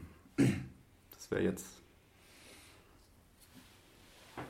Ja, Im zweiten kommt er nicht vor. Da kommt er nur vor in den Erzählungen des mhm. Sohnes. Mhm. Und der Sohn ist da, das ist fast eine Karikatur, nicht? Der Sohn ist ausgestattet, er kommt mit so einem Hermes-Tuch an, in der Schuluniform. Also auch man denkt einerseits das arme Kind und andererseits kann man drüber lachen. Äh, der kommuniziert dauernd über sein iPad und Skype mit der Stiefmutter, die ihm erzählt von der tollen Schule in Australien, wo er angemeldet wird von irgendwelchen tollen Restaurants, sein Lieblingsrestaurant, wo sie schon einen Tisch reserviert haben, solche Sachen. Also es geht nur um Materialismus und es geht im Grunde auch um das Wegkommen von China. Ich glaube, das ist da ganz wichtig, dass äh, offenbar die gewissermaßen die reichen Chinesen nichts anderes im Kopf haben, als sich zu entfernen, sowohl indem sie ihren Namen ändern und Peter und Dollar heißen, als auch indem sie in, dann in Australien wohnen und man dann mit seinen Schulkameraden nur noch Englisch redet und jede Sportart, und zwar nicht chinesische Sportarten, sondern westliche, also britische, da muss man ja auch noch im Hintergrund sehen, das sind die ehemaligen Kolonialmachten. Mächte, dass, dass die, ähm, die, die durch diese Sportarten repräsentiert werden und dass man gewissermaßen sich denen aneignet. Also es geht dann schon darum, die Entfernung vom Chinesischen und die wird kritisiert, die wird zumindest als satirisch behandelt im zweiten Teil. Und im dritten? Im dritten haben wir diese rätselhafte Szene mit den Pistolen. Ich fand sie zumindest rätselhaft. Ja, mit den Waffen, die dann da, da um, um, rumliegen. rumliegen. Und die, da wird dann ein Diskurs über Freiheit begonnen. Ja, dass er sagt, die, die Freiheit ist die, dass ich äh, diese Waffen haben kann, sagt der Vater zum Sohn, dass ich diese Waffen haben kann und äh, ich habe aber niemanden, den ich erschießen kann. Fand ich rätselhaft im Sinne, dass ich es nicht ganz verstanden habe, was das jetzt soll. Er hat keine Feinde. Ja. Nee, und der Vater spricht ja sozusagen am Ende Chinesisch. Ja. Was ja quasi interessant ist, weil der, wenn der Vater sozusagen der Kapitalismus ist, spricht er im dritten Teil ja gerade nicht mehr die Sprache des Kapitalismus, sondern ist sozusagen der, der übersetzt werden muss, der selber Chinesisch spricht, der selbst überholt worden ist von dem, was er eigentlich mal sein wollte, wo er sich hinorientiert hat. Ne? Und das fände ich dann schon wieder die, die spannendere Sache. Also nicht sozusagen, wer steht für was, sondern wenn wer für etwas steht, wie verändert sich das dann wiederum in dieser Konstellation? Die sprach aber immer Chinesisch. Der bloß, dass er. Ähm, Aber er war derjenige, der sozusagen das Kind Dollar nennen genau. wollte, der sich in diese Richtung orientiert hat. Und diese Geister, die er rief, ähm, ja, die genau. haben sich jetzt gewissermaßen ja. verselbstständigt, genau. Ja. Wäre das in Ordnung, wenn der Film morgen die Goldene Palme bekäme? Nein, in Ordnung wäre es auf jeden in Fall. In Ordnung. Man weiß ja nicht, was die Alternative ist. ja. Na, die Alternative, es gibt 17 andere oder 16. Also. Bevor sie Gas von Cent kriegt. Das wäre aber ganz lustig. Das wäre zumindest der große Schock, ja. Ähm, ich würde auf jeden Fall amerikanischen Jurypräsidenten unterstellen, dass sie gerne einen Amerikaner auszeichnen. Ähm, das glaube ich nicht. Ja, Im Gegenteil, oder? Insofern sehe ich, äh, sehe ich doch die Chancen auf Seiten von Todd. Ähm, mhm. Mindestens ja, weil er auch ein guter Film ist, ne? Ja. Das kommt noch dazu, ja. Ähm, es werden ja nicht immer die besseren Filme ausgezeichnet, bei beiden nicht. Aber ähm, ja, also ich meine, es gibt so viele einzelne Filme, über die wir noch reden können. Ähm, gleichzeitig wollten wir auch ein bisschen darüber reden, wie was sich hier so abzeichnet. Ich habe mal ähm, so ein bisschen Kreuzchen in meinem, in meinem Programmplaner gemacht. Das ist äh, sicherlich Quatsch, aber ähm, auffällig war, in diesem Jahr, dass ich ein Logo neben dem Festival-Logo immer und immer wieder gesehen habe, und zwar Wild Bunch. Ja. Was ist, äh, was ist da los? Also ist das, ist das quasi, sind das die Regeln des Marktes? Ähm, dass äh, allein irgendwie im Hauptprogramm gab es sieben, dann gibt es noch irgendwie Love als Special Presentation, The Little Prince, es gibt irgendwie den Abschlussfilm, den, äh, den Eröffnungsfilm, es gibt irgendwie im Certain Regard Filme, in den Nebenreihen auch. Also ist es quasi einfach nur so, dass das französische System äh, so ist, dass da ähm, Wild Bunch sowohl manchmal als französischer Verleiher als auch als Weltvertrieb als auch als Co-Produzent auftritt und deswegen in den verschiedenen Funktionen dann äh, irgendwie überall beteiligt ist, beziehungsweise die sind einfach beteiligt bei den Filmen von Leuten, die häufiger mal hier eingeladen werden und insofern ist es auch keine große Überraschung, ähm, dass die einfach darauf setzen. Oder ähm, gibt es quasi ähnliche Tendenzen, wie ähm, äh, man sie auch an den Logos bei der Berlinale entwickeln kann, dass sich einfach da so Partnerschaften oder ähm, Abhängigkeiten in beide Richtungen möglicherweise entwickeln und ähm, die vielleicht auch verstärkt werden durch den neuen Präsidenten vom Festival von Cannes, ähm, der ja, in, ich kenne ihn nicht gut, ich kann ihn auch gar nicht äh, richtig einschätzen, aber von dem, was ich von ihm weiß, ist er ein Branchenmensch im Vergleich zu dem früheren Präsidenten Gilles Jacob, ähm, der ein Cinephiler war. Und ähm, es wäre zumindest, könnte man so eine Verbindung herstellen. Ähm, Verschwörungstheorien sind ja immer ganz äh, schön, wenn man mal auf diese ähm, äh, Festivallisten guckt, wie kommen da Filme zu, zusammen, vor allem wenn man sie dann gesehen hat und sich umso mehr wundert, mhm. dass bestimmte Filme da hineinrutschen. Ähm, gibt es da so Verbindungen und äh, ist quasi der frühere Kanal Plus-Chef äh, ähm, da vielleicht äh, mit anderen Motivationen ausgestattet? Also natürlich gibt es diese Verbindungen, die gibt es ja auch nicht nur in Cannes, die gibt es bei allen Festivals. Ich glaube, man muss ähm, zum, zum Thema Wild Bunch äh, erstmal sagen, dass Wild Bunch ein Weltvertrieb natürlich der wichtigste Weltvertrieb für Arthouse-Filme ist. Und dass da nicht nur, da sind nicht nur französische Filme, äh, ist ein französischer Absolut, ja. mhm. Weltvertrieb, aber auch die meisten deutschen Regisseure, wenn sie es wählen könnten, würden am liebsten bei dem Weltvertrieb sein. Unter anderem, weil der äh, die Chancen eröffnet, in Cannes dann in einer guten Reihe zu laufen. Ähm, der, der, es gibt einen Branchenführer und so wie Cannes oder in Festivals das ist, ist es halt Wild Bunch äh, hier.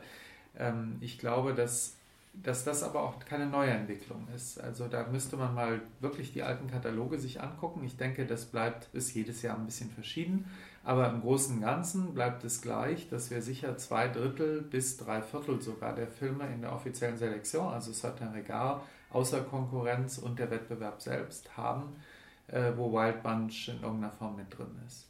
Wir finden auch oft Pathé, Le Pacte und äh, Film Distribution, also französische Konzerne. MK2. Äh, MK2, Canal Plus. Äh, aber wie gesagt, auch Film 4 ist mir dieses Jahr ziemlich oft aufgefallen, zumindest beim Wettbewerb. Öfter bilde ich mir ein als zuvor. Englischer äh, Fernsehsender und, und äh, glaube ich auch Weltvertrieb. Aber ähm, ich glaube, dass wir, dass das nicht das Problem ist, ähm, sondern das Problem, den Wild Bunch hätten wir zum Beispiel, äh, bin ich relativ sicher, auch bei Desplechin und Garel gefunden. Absolut. Und die Frage ist dann die, äh, warum diese Filme von Wild Bunch nicht im Wettbewerb landen. Mhm. Äh, weil, denn wofür kann ja immer stand, und da liegst du mit dem Präsidenten schon richtig, das ist eben das Cinephile. Das hat auch den Unterschied zu Berlin gemacht, denn man muss deutlich sagen, dass in der Berlinale ich weiß nicht genau, wie es bei Venedig ist, da habe ich auch nie so drauf geachtet, aber bei der Berlinale habe ich mir auch schon Kataloge angeguckt, da wird man ganz viel von Match Factory ja. finden. Und äh, da gibt es dann halt so Deals. Und Match Factory wäre auch gerne hier mehr vertreten, aber hier ist halt ein Wild Bunch. Und ähm, die entscheidende Frage ist die, inwiefern das eigentliche Kriterium für eine Teilnahme am Wettbewerb oder in der offiziellen Selektion die Tatsache ist, welchen Weltvertrieb du hast, welche ähm, Produktionsfirma, denn die ganzen Filmförderzusammenhänge, äh, die spielen natürlich auch eine große Rolle. Und äh, man wird mit einem französischen Co-Produzenten natürlich in Cannes viel leichter sein als ohne französischen Co-Produzenten, das ist klar. Ich würde es aber einem Festival, solange wir noch nicht das, die wirklichen Vereinigten Staaten von Europa haben, sondern es dann schon irgendwie noch nationale Festivals und nationale vor allem auch Filmindustrien gibt, würde ich nie vorwerfen, dass da die auch bedient werden. Denn wir haben ja auch, äh, wir haben hier äh, vier französische Filme, glaube ich, im Wettbewerb, plus dann noch was außer Konkurrenz. Äh, vielleicht sind sogar fünf und plus diverse Koproduktionen. Aber sowas ähnliches haben wir in Deutschland auch. Und wenn dann in der Berlinale, da haben wir dann auch drei, vier deutsche Filme und diverse Koproduktionen. Und wenn da ein bekannter Autorenfilme mal läuft, dann kannst du sicher sein, ob das jetzt Bellatar war oder ob das Stephen Frears war und die anderen Beispiele können wir auch nennen. Äh, die hatten alle auch irgendwelche deutschen Co-Produzenten, deutsche Förderungen. Äh, ich kritisiere das bei der Berlinale auch. Ja, tue ich ähm, auch. Ich, ich will es auch kritisieren. Ich ja. würde nur sagen, das ist nicht das entscheidende Kriterium, weil die Berlinale immer besser ist als Cannes. Äh, zumindest in der Vergangenheit immer besser war, obwohl sie... Die Berlinale besser äh, Quatsch, war Entschuldigung, Cannes, äh, ich habe mich versprochen, natürlich. Äh, es kann immer besser als die Berlinale. Freuen, ne? Und das liegt, äh, und das hat eben nichts damit zu tun, dass sie der gleichen erstmal Logik der Bedienung von Förderungen und Weltvertrieben folgen. Äh, ich glaube, dass wir in diesem Jahr eine Tendenz erleben, dass, die Berli dass sich kann in Richtung Berlinale entwickelt. Und das heißt zum Schlechten. Und zwar in dem Sinn, dass es weniger um cinephile Filme geht, dass Filme viel stärker aufgrund entweder dem Kriterium inhaltliche Botschaftsfilme äh, eingeladen werden oder dass sie eingeladen werden, weil Stars auf dem roten Teppich sind. Oder dass sie nur deswegen eingeladen werden, weil sie irgendwelchen äh, Förderkriterien äh, genügen, aber eben nicht, nicht inhaltlich. Und das haben wir im letzten Jahr auch schon ein bisschen beobachten können. Ich glaube, im letzten Jahr waren einige Filme, ich denke, wir haben auch damals darüber gesprochen, die im Certain Regal liefen, wo man sagen würde, warum läuft denn der nicht im Wettbewerb? Und was wir auch feststellen können, ist, es kann Dinge unterlaufen, die ihnen, äh, wir werden das in diesem Jahr wissen wir es noch nicht so genau, aber das kann Dinge unterlaufen, dass sie Dinge, Filme ablehnen oder nicht im Hauptprogramm programmieren, äh, wo man sagen kann, das ist ein eindeutiger Fehler. Und diese Fehler sind ihnen früher nicht passiert. Abgesehen von den Namen Desplechin und Garel, die ich beide nicht gesehen habe, ich habe nur sehr Gutes darüber gehört, äh, würde ich äh, zwei andere Fälle nennen. Im letzten Jahr wurde der spätere Venedig-Sieger von äh, Anderson, Roy Anderson in Schweden, von Cannes abgelehnt. In diesem Jahr wurde Miguel Gomes, der jetzt in der Kansen läuft mit seinen drei arabischen Mächten, eingeladen in den Wettbewerb und äh, allerdings nur mit einem Film, mit einem Teil, mit dem ersten. Und äh, nachdem derjenige, der mir das erzählt hat, hat gesagt, das haben die nur deswegen gemacht, weil sie dann schon wussten, dass er abgelehnt wird. Dass er das nicht macht, ja, dass er nicht mit dem einen Teil in den Wettbewerb geht. Das fand ich zumindest erstmal eine interessante Nachricht. Was ich allerdings auch weiß, ist, dass Miguel Gomes auch nicht von Venedig genommen wurde. Deswegen läuft er jetzt in der Kaserne. Und das sind so Dinge, ähm, die dann manchmal so eine Programmierung erklären. Und dann kann man sich eher fragen, warum wurde jetzt Miguel Gomes eigentlich nicht genommen? Und warum, in Venedig ist es noch ein größerer Fehler als von Cannes. In Venedig würde man einfach sagen, den müssen sie schon deswegen nehmen, weil das ein Name ist und weil sie damit Cannes eins auswischen können. Den können sie unbesehen nehmen. Aber warum hat den Cannes nicht in den Wettbewerb eingeladen, wenn wir alle möglichen Filme gesehen haben, die im Wettbewerb ja liefen und die wohl äh, doch schlechter sind. Na, wegen seiner Länge wahrscheinlich, weil er sechs Stunden lang ist. Ja, aber das kann sich doch, So das ein kann sich doch, Kriterium. kann sich doch kann leisten. Ähm, also natürlich, wenn sie irgendwie an äh, auf sechs Tage verteilt dann laufen müssen, das ist, würde sicherlich ähm, so ein Das System ein äh, lahmlegen. Naja, dort ist es äh, anscheinend absichtlich äh, ähm, über sechs Tage programmiert worden oder über fünf, also mit jeweils einem Tag Pause zwischen, den, äh, zwischen dem ersten, zweiten und dem zweiten und dritten Teil.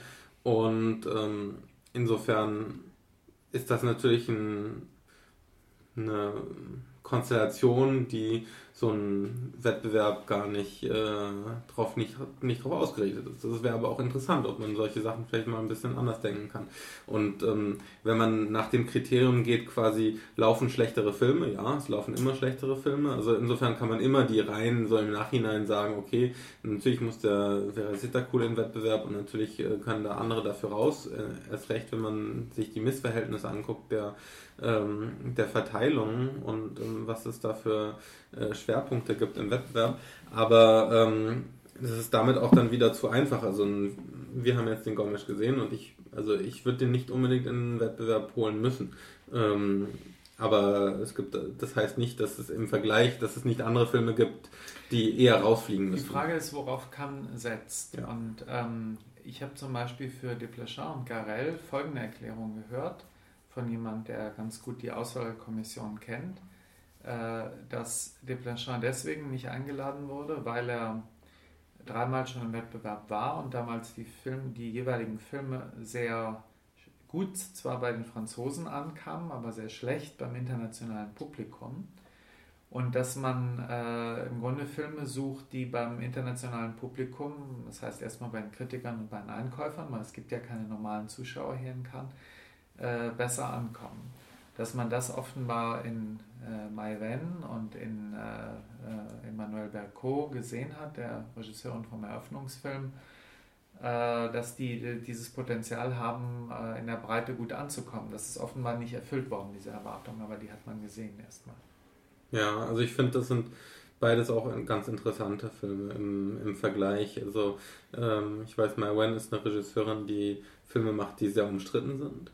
Ähm, ich finde, dass sie, dass sie aber auch eine Regisseurin ist, die, die tatsächlich etwas vergleichsweise wagt. Also auch Sachen macht, die, ähm, die erst einmal nicht so glatt sind, die, ähm, äh, die relativ stark ähm, Emotionen versuchen zu evozieren und ähm, auch mit großen Bildern arbeitet und mit äh, extrem dynamischen Konstellationen und ähm, äh, Sachen auf die Spitze treibt. Und das finde ich erst einmal sehr gut. Also ich, ich mag auch den Film ganz gern, wobei ich jetzt äh, ähm, Police zum Beispiel viel stärker finde.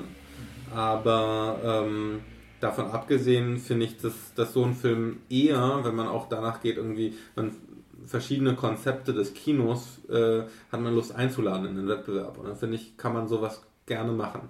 Ähm, ich da würde ich dann eher, äh, würde ich eher darüber nachdenken, inwiefern irgendwie ein Dalwa du Marché, wenn man auf die französischen Filme geht, ähm, inwiefern der unbedingt da sein muss. Ähm, sicherlich ähm, ein besserer Film von Brisé. Ähm, aber es ist natürlich auch ein extrem korrekter Film.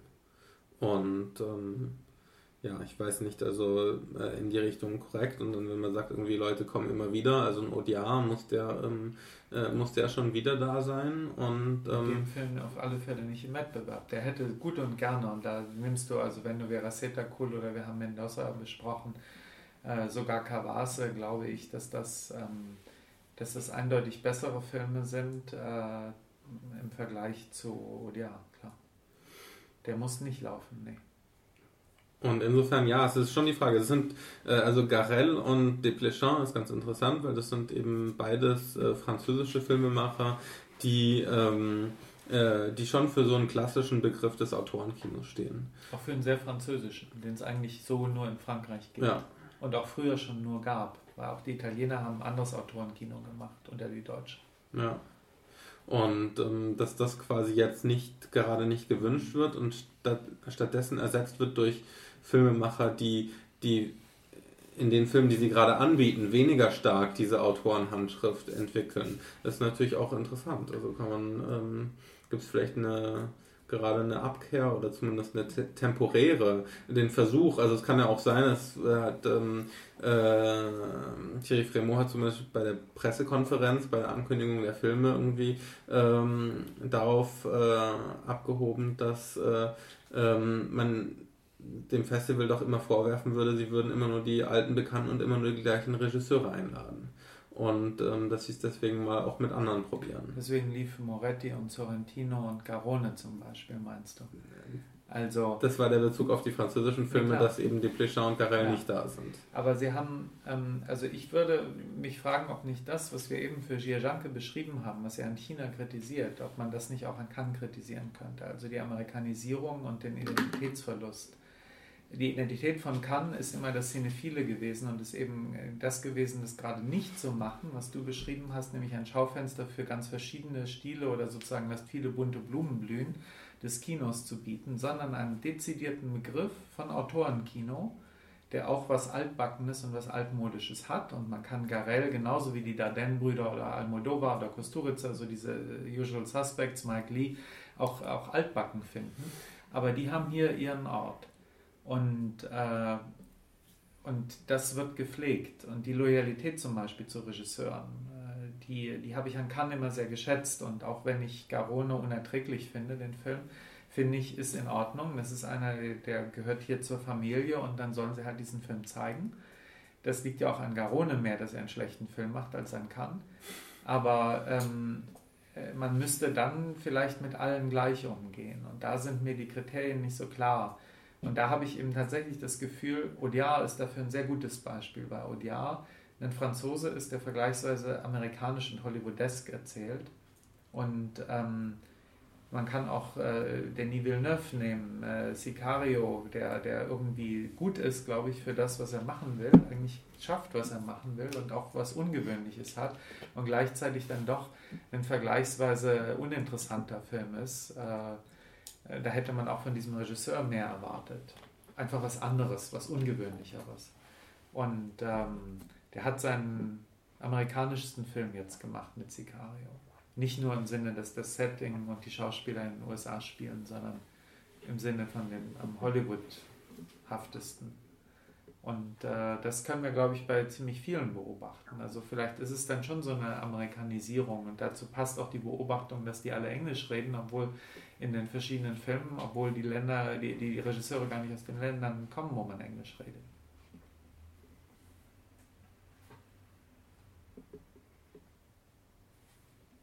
Wie sehen das die Kollegen? Ich bin zum ersten Mal in Cannes. kann über diese äh, politischen Probleme wenig sagen, weil ich keine Erfahrung habe. Ich rede aber ehrlich gesagt auch sowieso lieber über Filme. Das kann man ja nicht voneinander trennen.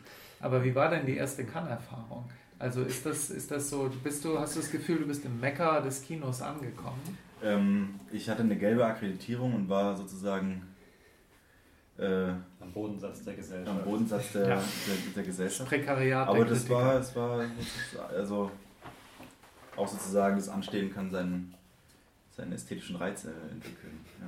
Aber ich glaube jetzt auch nicht, dass das jemand interessiert, wie es mir so in kann.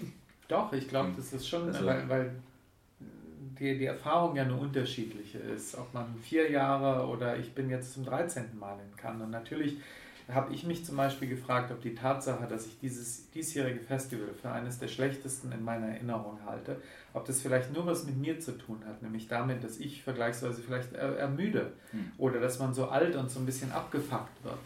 Und ich weiß ganz genau, als ich 2003 zum ersten Mal beim Festival war, da haben mir alle möglichen älteren Kollegen, die ich kannte, gesagt, das ist ein ganz schön schlechtes Kanja. Und ich habe nur gedacht, da lief Hanekes Wolfszeit, da lief Dogville von äh, Lars von Trier, da hat Elephant gewonnen, da lief Usak von Nuri Begicelan und so weiter. Und ich habe nur gedacht, Mai, ja, wenn das jetzt ein schlechtes Kanja ist, dann habe ich ja noch ein paar Sachen vor mir. Ja, und äh, das könnte ja sein, dass es dir zum Beispiel jetzt genauso geht. Ich glaube, ich habe es sogar besser erwartet, sozusagen, als ähm, Berlinale geschulter äh, dachte ich, jetzt komme ich hier wirklich also zum, zum Festival, auf dem ich jeden Tag mindestens einen guten Film sehe. Das passiert auf der Berlinale nicht so oft. Ähm, ich habe dann aber doch relativ viel Blödsinn auch geschaut hier. Also die guten Filme kamen dann seltsamerweise am, am Schluss dann alle nochmal so. Ähm, Hattest du einen Tag ohne guten Film? Um, ich hatte keinen. Also, nee, ich habe auch jeden Tag einen guten Film äh, gesehen. Äh, ja, gestern, gestern hatte ich einen Tag einen guten Film, da habe ich auch nur einen gesehen. ja, gut, das.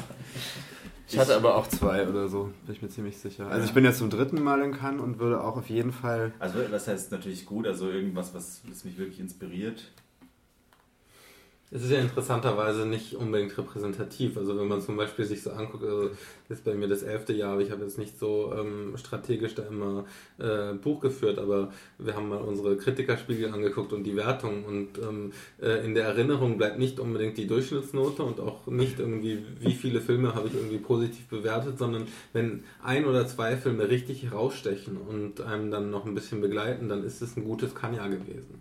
Genau. Und ja. ähm, da ver vermischt sich dann ähm, ganz schnell irgendwie der, ähm, der tatsächliche Eindruck und ähm, ein paar Nieten oder ein paar ähm, schwächere Filme. Man darf auch nicht vergessen, also ich habe hier auch ein paar schwächere Filme gesehen, aber die sind natürlich im Vergleich zu dem, was man sonst wo an schwächeren mhm. Filmen sieht, ähm, immer noch äh, sehr korrekte Filme, denen man was abgewinnen kann, die meistens auch irgendwie stilistisch was zu bieten haben. Also selbst Filme, die die mich, ähm, die mich wirklich nicht, nicht groß interessiert haben, wie der Odiar, ist natürlich immer noch, ähm, äh, ist immer noch ein.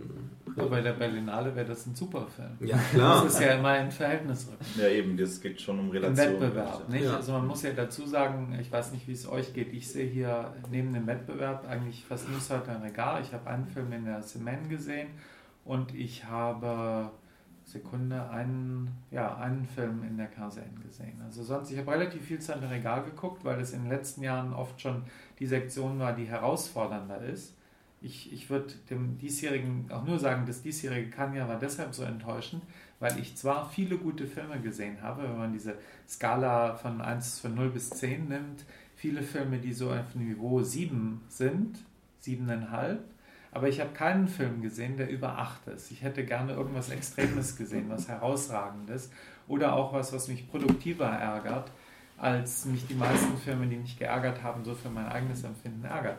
Ich, ich finde, wenn ich an letztes Jahr denke, wo wir den türkischen Sieger Winter Sleep hatten, wo wir den Godard-Film hatten, wo wir den Kawase-Film hatten, der mir sehr gut gefallen hat, der mein persönlicher Favorit damals war, und wo wir dann den Film Leviathan äh, von Zwagintsev hatten.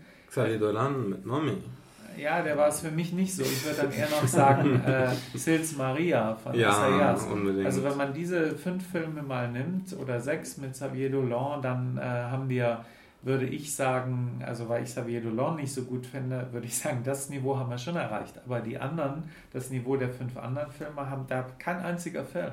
Ich glaube, vor allem auch am anderen Ende der Skala ist sozusagen Filme wie Sea of Trees, Marguerite und Julien und heute Macbeth. Hm diese Qualität erinnere ich vom letzten Jahr tatsächlich nicht. Also diese fehlende Qualität, die erinnert mich tatsächlich eher an Berlinale Wettbewerb. Der Margarite und Julien ist wirklich so schlecht. Äh, findet ihr das alle? Weil ich habe den noch nicht gesehen. Ich, ich wollte den morgen nachholen. Ich finde ihn nicht so schlecht, glaube ich, wie andere Leute drüber geschrieben haben. Aber er ist ah, ja. schon... Also ich finde nicht, dass er nach Cannes gehört. Da gibt es nämlich Leute, die finden den gut. Ja, du findest immer überall. Ja. Also außer, außer bei Sea of Trees von Gus Van da muss man ja sagen, da findet man niemanden, der den gut findet. Also ja, leider. Äh, wirklich keinen einzigen. Also der Einzige, der vielleicht ein bisschen in die springen könnte und müsste, wäre dann ich glaub, äh, Lukas. Ich glaube, ich hatte den Vorteil, dass ich am weitesten von der Leinwand weg saß von uns. Ja, allen. die gelben. Du warst dann noch ähm, an der Seite. Das ist alles so. Wir, wir, wir, wir, wir mussten uns Kino aufteilen, weil es keine vier Plätze mehr nebeneinander gab. Ich saß am weitesten weg. Wahrscheinlich konnte ich deswegen auch ja, das bisschen dazu entwickeln. Aus der Distanz, ja. Ja, aber ich finde, ja. wer sich nur auf den Wettbewerb konzentriert, ist eigentlich eh selbst schuld, weil ich vergleiche, ich verteile das immer relativ gleichmäßig und ich schaue auch nicht so viel Wettbewerb, sondern versuche immer ein bisschen ja. Kritik kann sein, um so zu schauen. Und ich finde diesen Jahrgang zum Beispiel jetzt nicht schwächer als die letzten Jahrgänge. Also gerade was diese Noten angeht, wo wir vorher gesagt haben, dass wir die Durchschnitte ausgerechnet haben, das ist dieses Jahr mein bestes Jahr. Deswegen verstehe ich die Kritik jetzt auch nicht so, weil ich sehr, sehr viele gute Filme gesehen habe. Du hast ja auch viele Nieten oder mal, schwächere Filme einfach gespart. Das stimmt. Und das ist insofern natürlich wie überall, aber in Cannes weniger, weil einfach sehr viel weniger Filme laufen und normalerweise eine stärker kuratorische Handschrift spürbar ist. Ja. Ähm, oder sagen wir mal eine interessantere kuratorische Handschrift spürbar ist.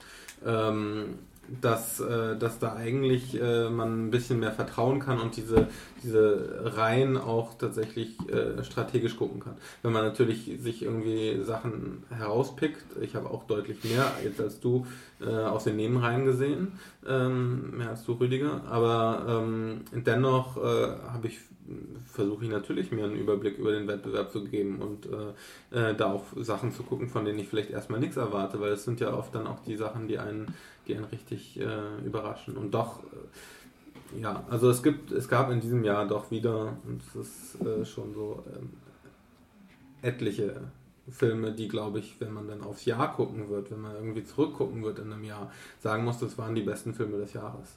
Also das, daran glaube ich nach wie vor, wenn ich irgendwie an mhm. Veracita Cool Hosiasian, auch ähm, äh, den ähm, äh, Cornelio Pomboyo denke. Der war ziemlich gut, ja, der Rumäne in Satariga. Einer von zwei Rumänen, muss man auch sagen. Also es gibt Länder im Vergleich zu Deutschland, die wirklich ähm, sehr starkes ähm, Kino ähm, ähm, hervorbringen.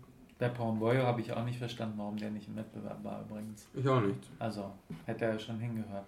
Ja, klar. Also man hätte das Programm auch anders zusammenstellen können, aber da waren halt auch keine Stars. Also das darf man nicht unterschätzen, dass natürlich, äh, und das finde ich auch, ja, das, ist, das ist der Aspekt, den ich noch am ehesten nachvollziehen kann. Dass, äh, dass man natürlich auch gewisse Filme irgendwie für den roten Teppich ähm, äh, mit einplant. Ähm, ich hatte in der Vergangenheit immer den Eindruck, dass Cannes in der Lage ist, Filme ähm, zu finden, die beides erfüllen und nicht angewiesen sind und äh, alle Loyalität ähm, äh, in Ehren. Ähm, man braucht nicht äh, den schlechtesten äh, Film von Gus Vincent seit Menschen gedenken ähm, für ähm, Matthew McConaughey. Also ähm, zum einen muss ich mal erklären, ich gucke halt den Wettbewerb auch nicht nur, weil ich immer Lust drauf habe, sondern auch, weil ähm, die Abnehmer meiner Texte darauf Wert legen und weil ich dann schon die Filme auch gesehen haben möchte, wenn ich darüber berichte. Ähm, ich ich gucke ja auch ähm, ganz viele Filme. Ich denke, ich habe es ähm, noch nicht durchgezählt, aber ich habe sehr viel im Satirigal gesehen. Immerhin, das ist eine Nebenreihe. Das tut man auch einfach, weil das logistisch im Gegensatz zu den anderen Reihen nicht entfernt ist. Denn äh, sonst schafft man es nicht, so viele Filme zu sehen. Und ähm, klarerweise ist ja der Wettbewerb, wie du sagst, der, der, das ist das äh, kuratorisch äh, herausgehobene, ähm, wo man dann erwartet, dass, die, dass das Festival äh, dort Filme einlädt, die irgendwie äh, ihnen die wichtigsten sind. Und ähm, das ist halt dann die Frage, was das Kriterium für Wichtigkeit ausmacht. Ich finde, dass die, ähm, dass zum Beispiel man in den früheren, das ist äh, das, weswegen ich so mir überlege, ob dann nicht doch eine leichte Krise eintritt oder ob einfach die Tatsache, dass der Präsident gewechselt hat, hier erkennbare Folgen hat. Äh, weil ich schon sagen kann, es liefen ja auch mal hier Filme, zum Beispiel so ein Film wie Brown Bunny lief im Wettbewerb. Da kannst du jetzt wieder sagen, der hat ja auch einen Star. Auf der anderen Seite ist das ein Film, da kann man auch wirklich drüber streiten, was die Qualität davon ist, aber die, allein die Tatsache, dass sowas im Wettbewerb lief, spricht für Cannes. Und äh, vor ein paar Jahren oder 2007 der Munju-Film, der sogar dann die Goldene Palme gewonnen hat, genauso wie Onkel Bonnie vor vier Jahren. Äh, das sind beides Filme, die ohne Stars auskommen und die eine Qualität haben, die dann die Jury überzeugt hat. Ähm, auch viele andere noch, die dann vielleicht nicht die Goldene Palme gewonnen haben, aber Preise oder die wichtig waren. Und ähm, wenn wir jetzt durchs Programm gucken, dann finden wir ziemlich wenig Filme, die völlig ohne Stars auskommen. Es gibt noch eine interessante Verschwörungstheorie auch, wo, die wir ja so lieben, bezogen auf den Gus van Sant. Die lautet nämlich so, stammt von einem türkischen Kollegen, Engin Ertan, den einige von euch auch kennen.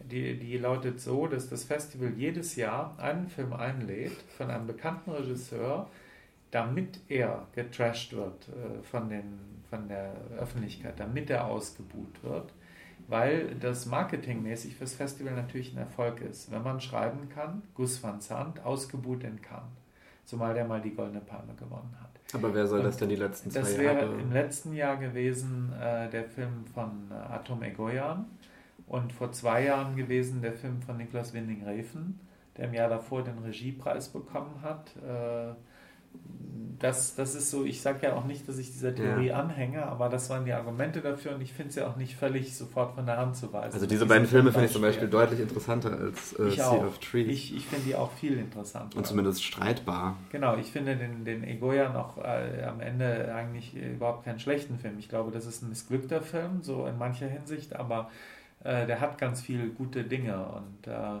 der, der Winning Raven tatsächlich hat mir Only God Forgives hat mir auch nicht gefallen, weil ich äh, von Drive ausgegangen bin und von dem, von dem Valhalla Rising und der das dann nicht erfüllt. Aber klar, da kann man wenigstens kann man produktiver über solche Filme streiten als über Gus van Sant, ja. Deswegen haben wir es auch nicht gemacht. Zum Abschluss äh, ein Film, den wir nicht erwähnt haben, ihr, habt ihr, wollt ihr irgendwie noch einen, einen, äh, einen Film in die Runde werfen, zumindest als Empfehlung? Ähm, Hu Goldene Palme. Das war Michael. Hm. Ja, Our Little Sister von Hirokazu Koreeda, für mich die Goldene Palme, den haben wir schon mal erwähnt und aus den Nebenreihen. Ähm, die beiden Romane. Also es gibt ganz viele tolle Filme in der Regal, aber auch keinen, der mm, meine Sicht aufs Kino verändert hat, was immer schade ist. Lukas? Ja, ich drücke äh, Valley of Love die Daumen. Für alle Preise, alle Kategorien. Für die dickste Wampe. Ich würde tatsächlich auch nochmal Valley of Love nennen, nicht aber einfach deshalb, weil ich glaube, was mir gefehlt hat in diesem Jahr, waren weniger sozusagen die Durchschnittsqualität, die jetzt irgendwie schwächer ist, sondern die überraschenden Filme. Also ja. ich hatte kaum Filme, oder die Filme, die ich jetzt gut fand, waren die, auf die ich eh sozusagen meine Pferde gesetzt hatte.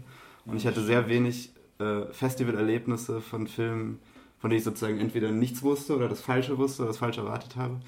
Und die dann sozusagen ganz, ganz toll waren. Und deswegen, das ist am ehesten tatsächlich Valley of Love. Deswegen, äh, ja, nicht, nicht um den dauernd zu nennen, aber um genau diesen Punkt nochmal zu machen ähm, würde ich den tatsächlich nochmal in die Runde werfen. Ich würde tatsächlich auch beim Porumboyo landen, der mich am meisten überrascht hat. Also, ähm, obwohl ich äh, frühere Filme von Porumboyo auch schon mochte, ähm, habe ich nicht mit diesem Film gerechnet und nicht mit äh, diesem Humanismus und äh, mit dieser äh, Aufmerksamkeit und äh, mit dieser Zurücknahme auch des Regisseurs, ähm, meines großen Formalisten.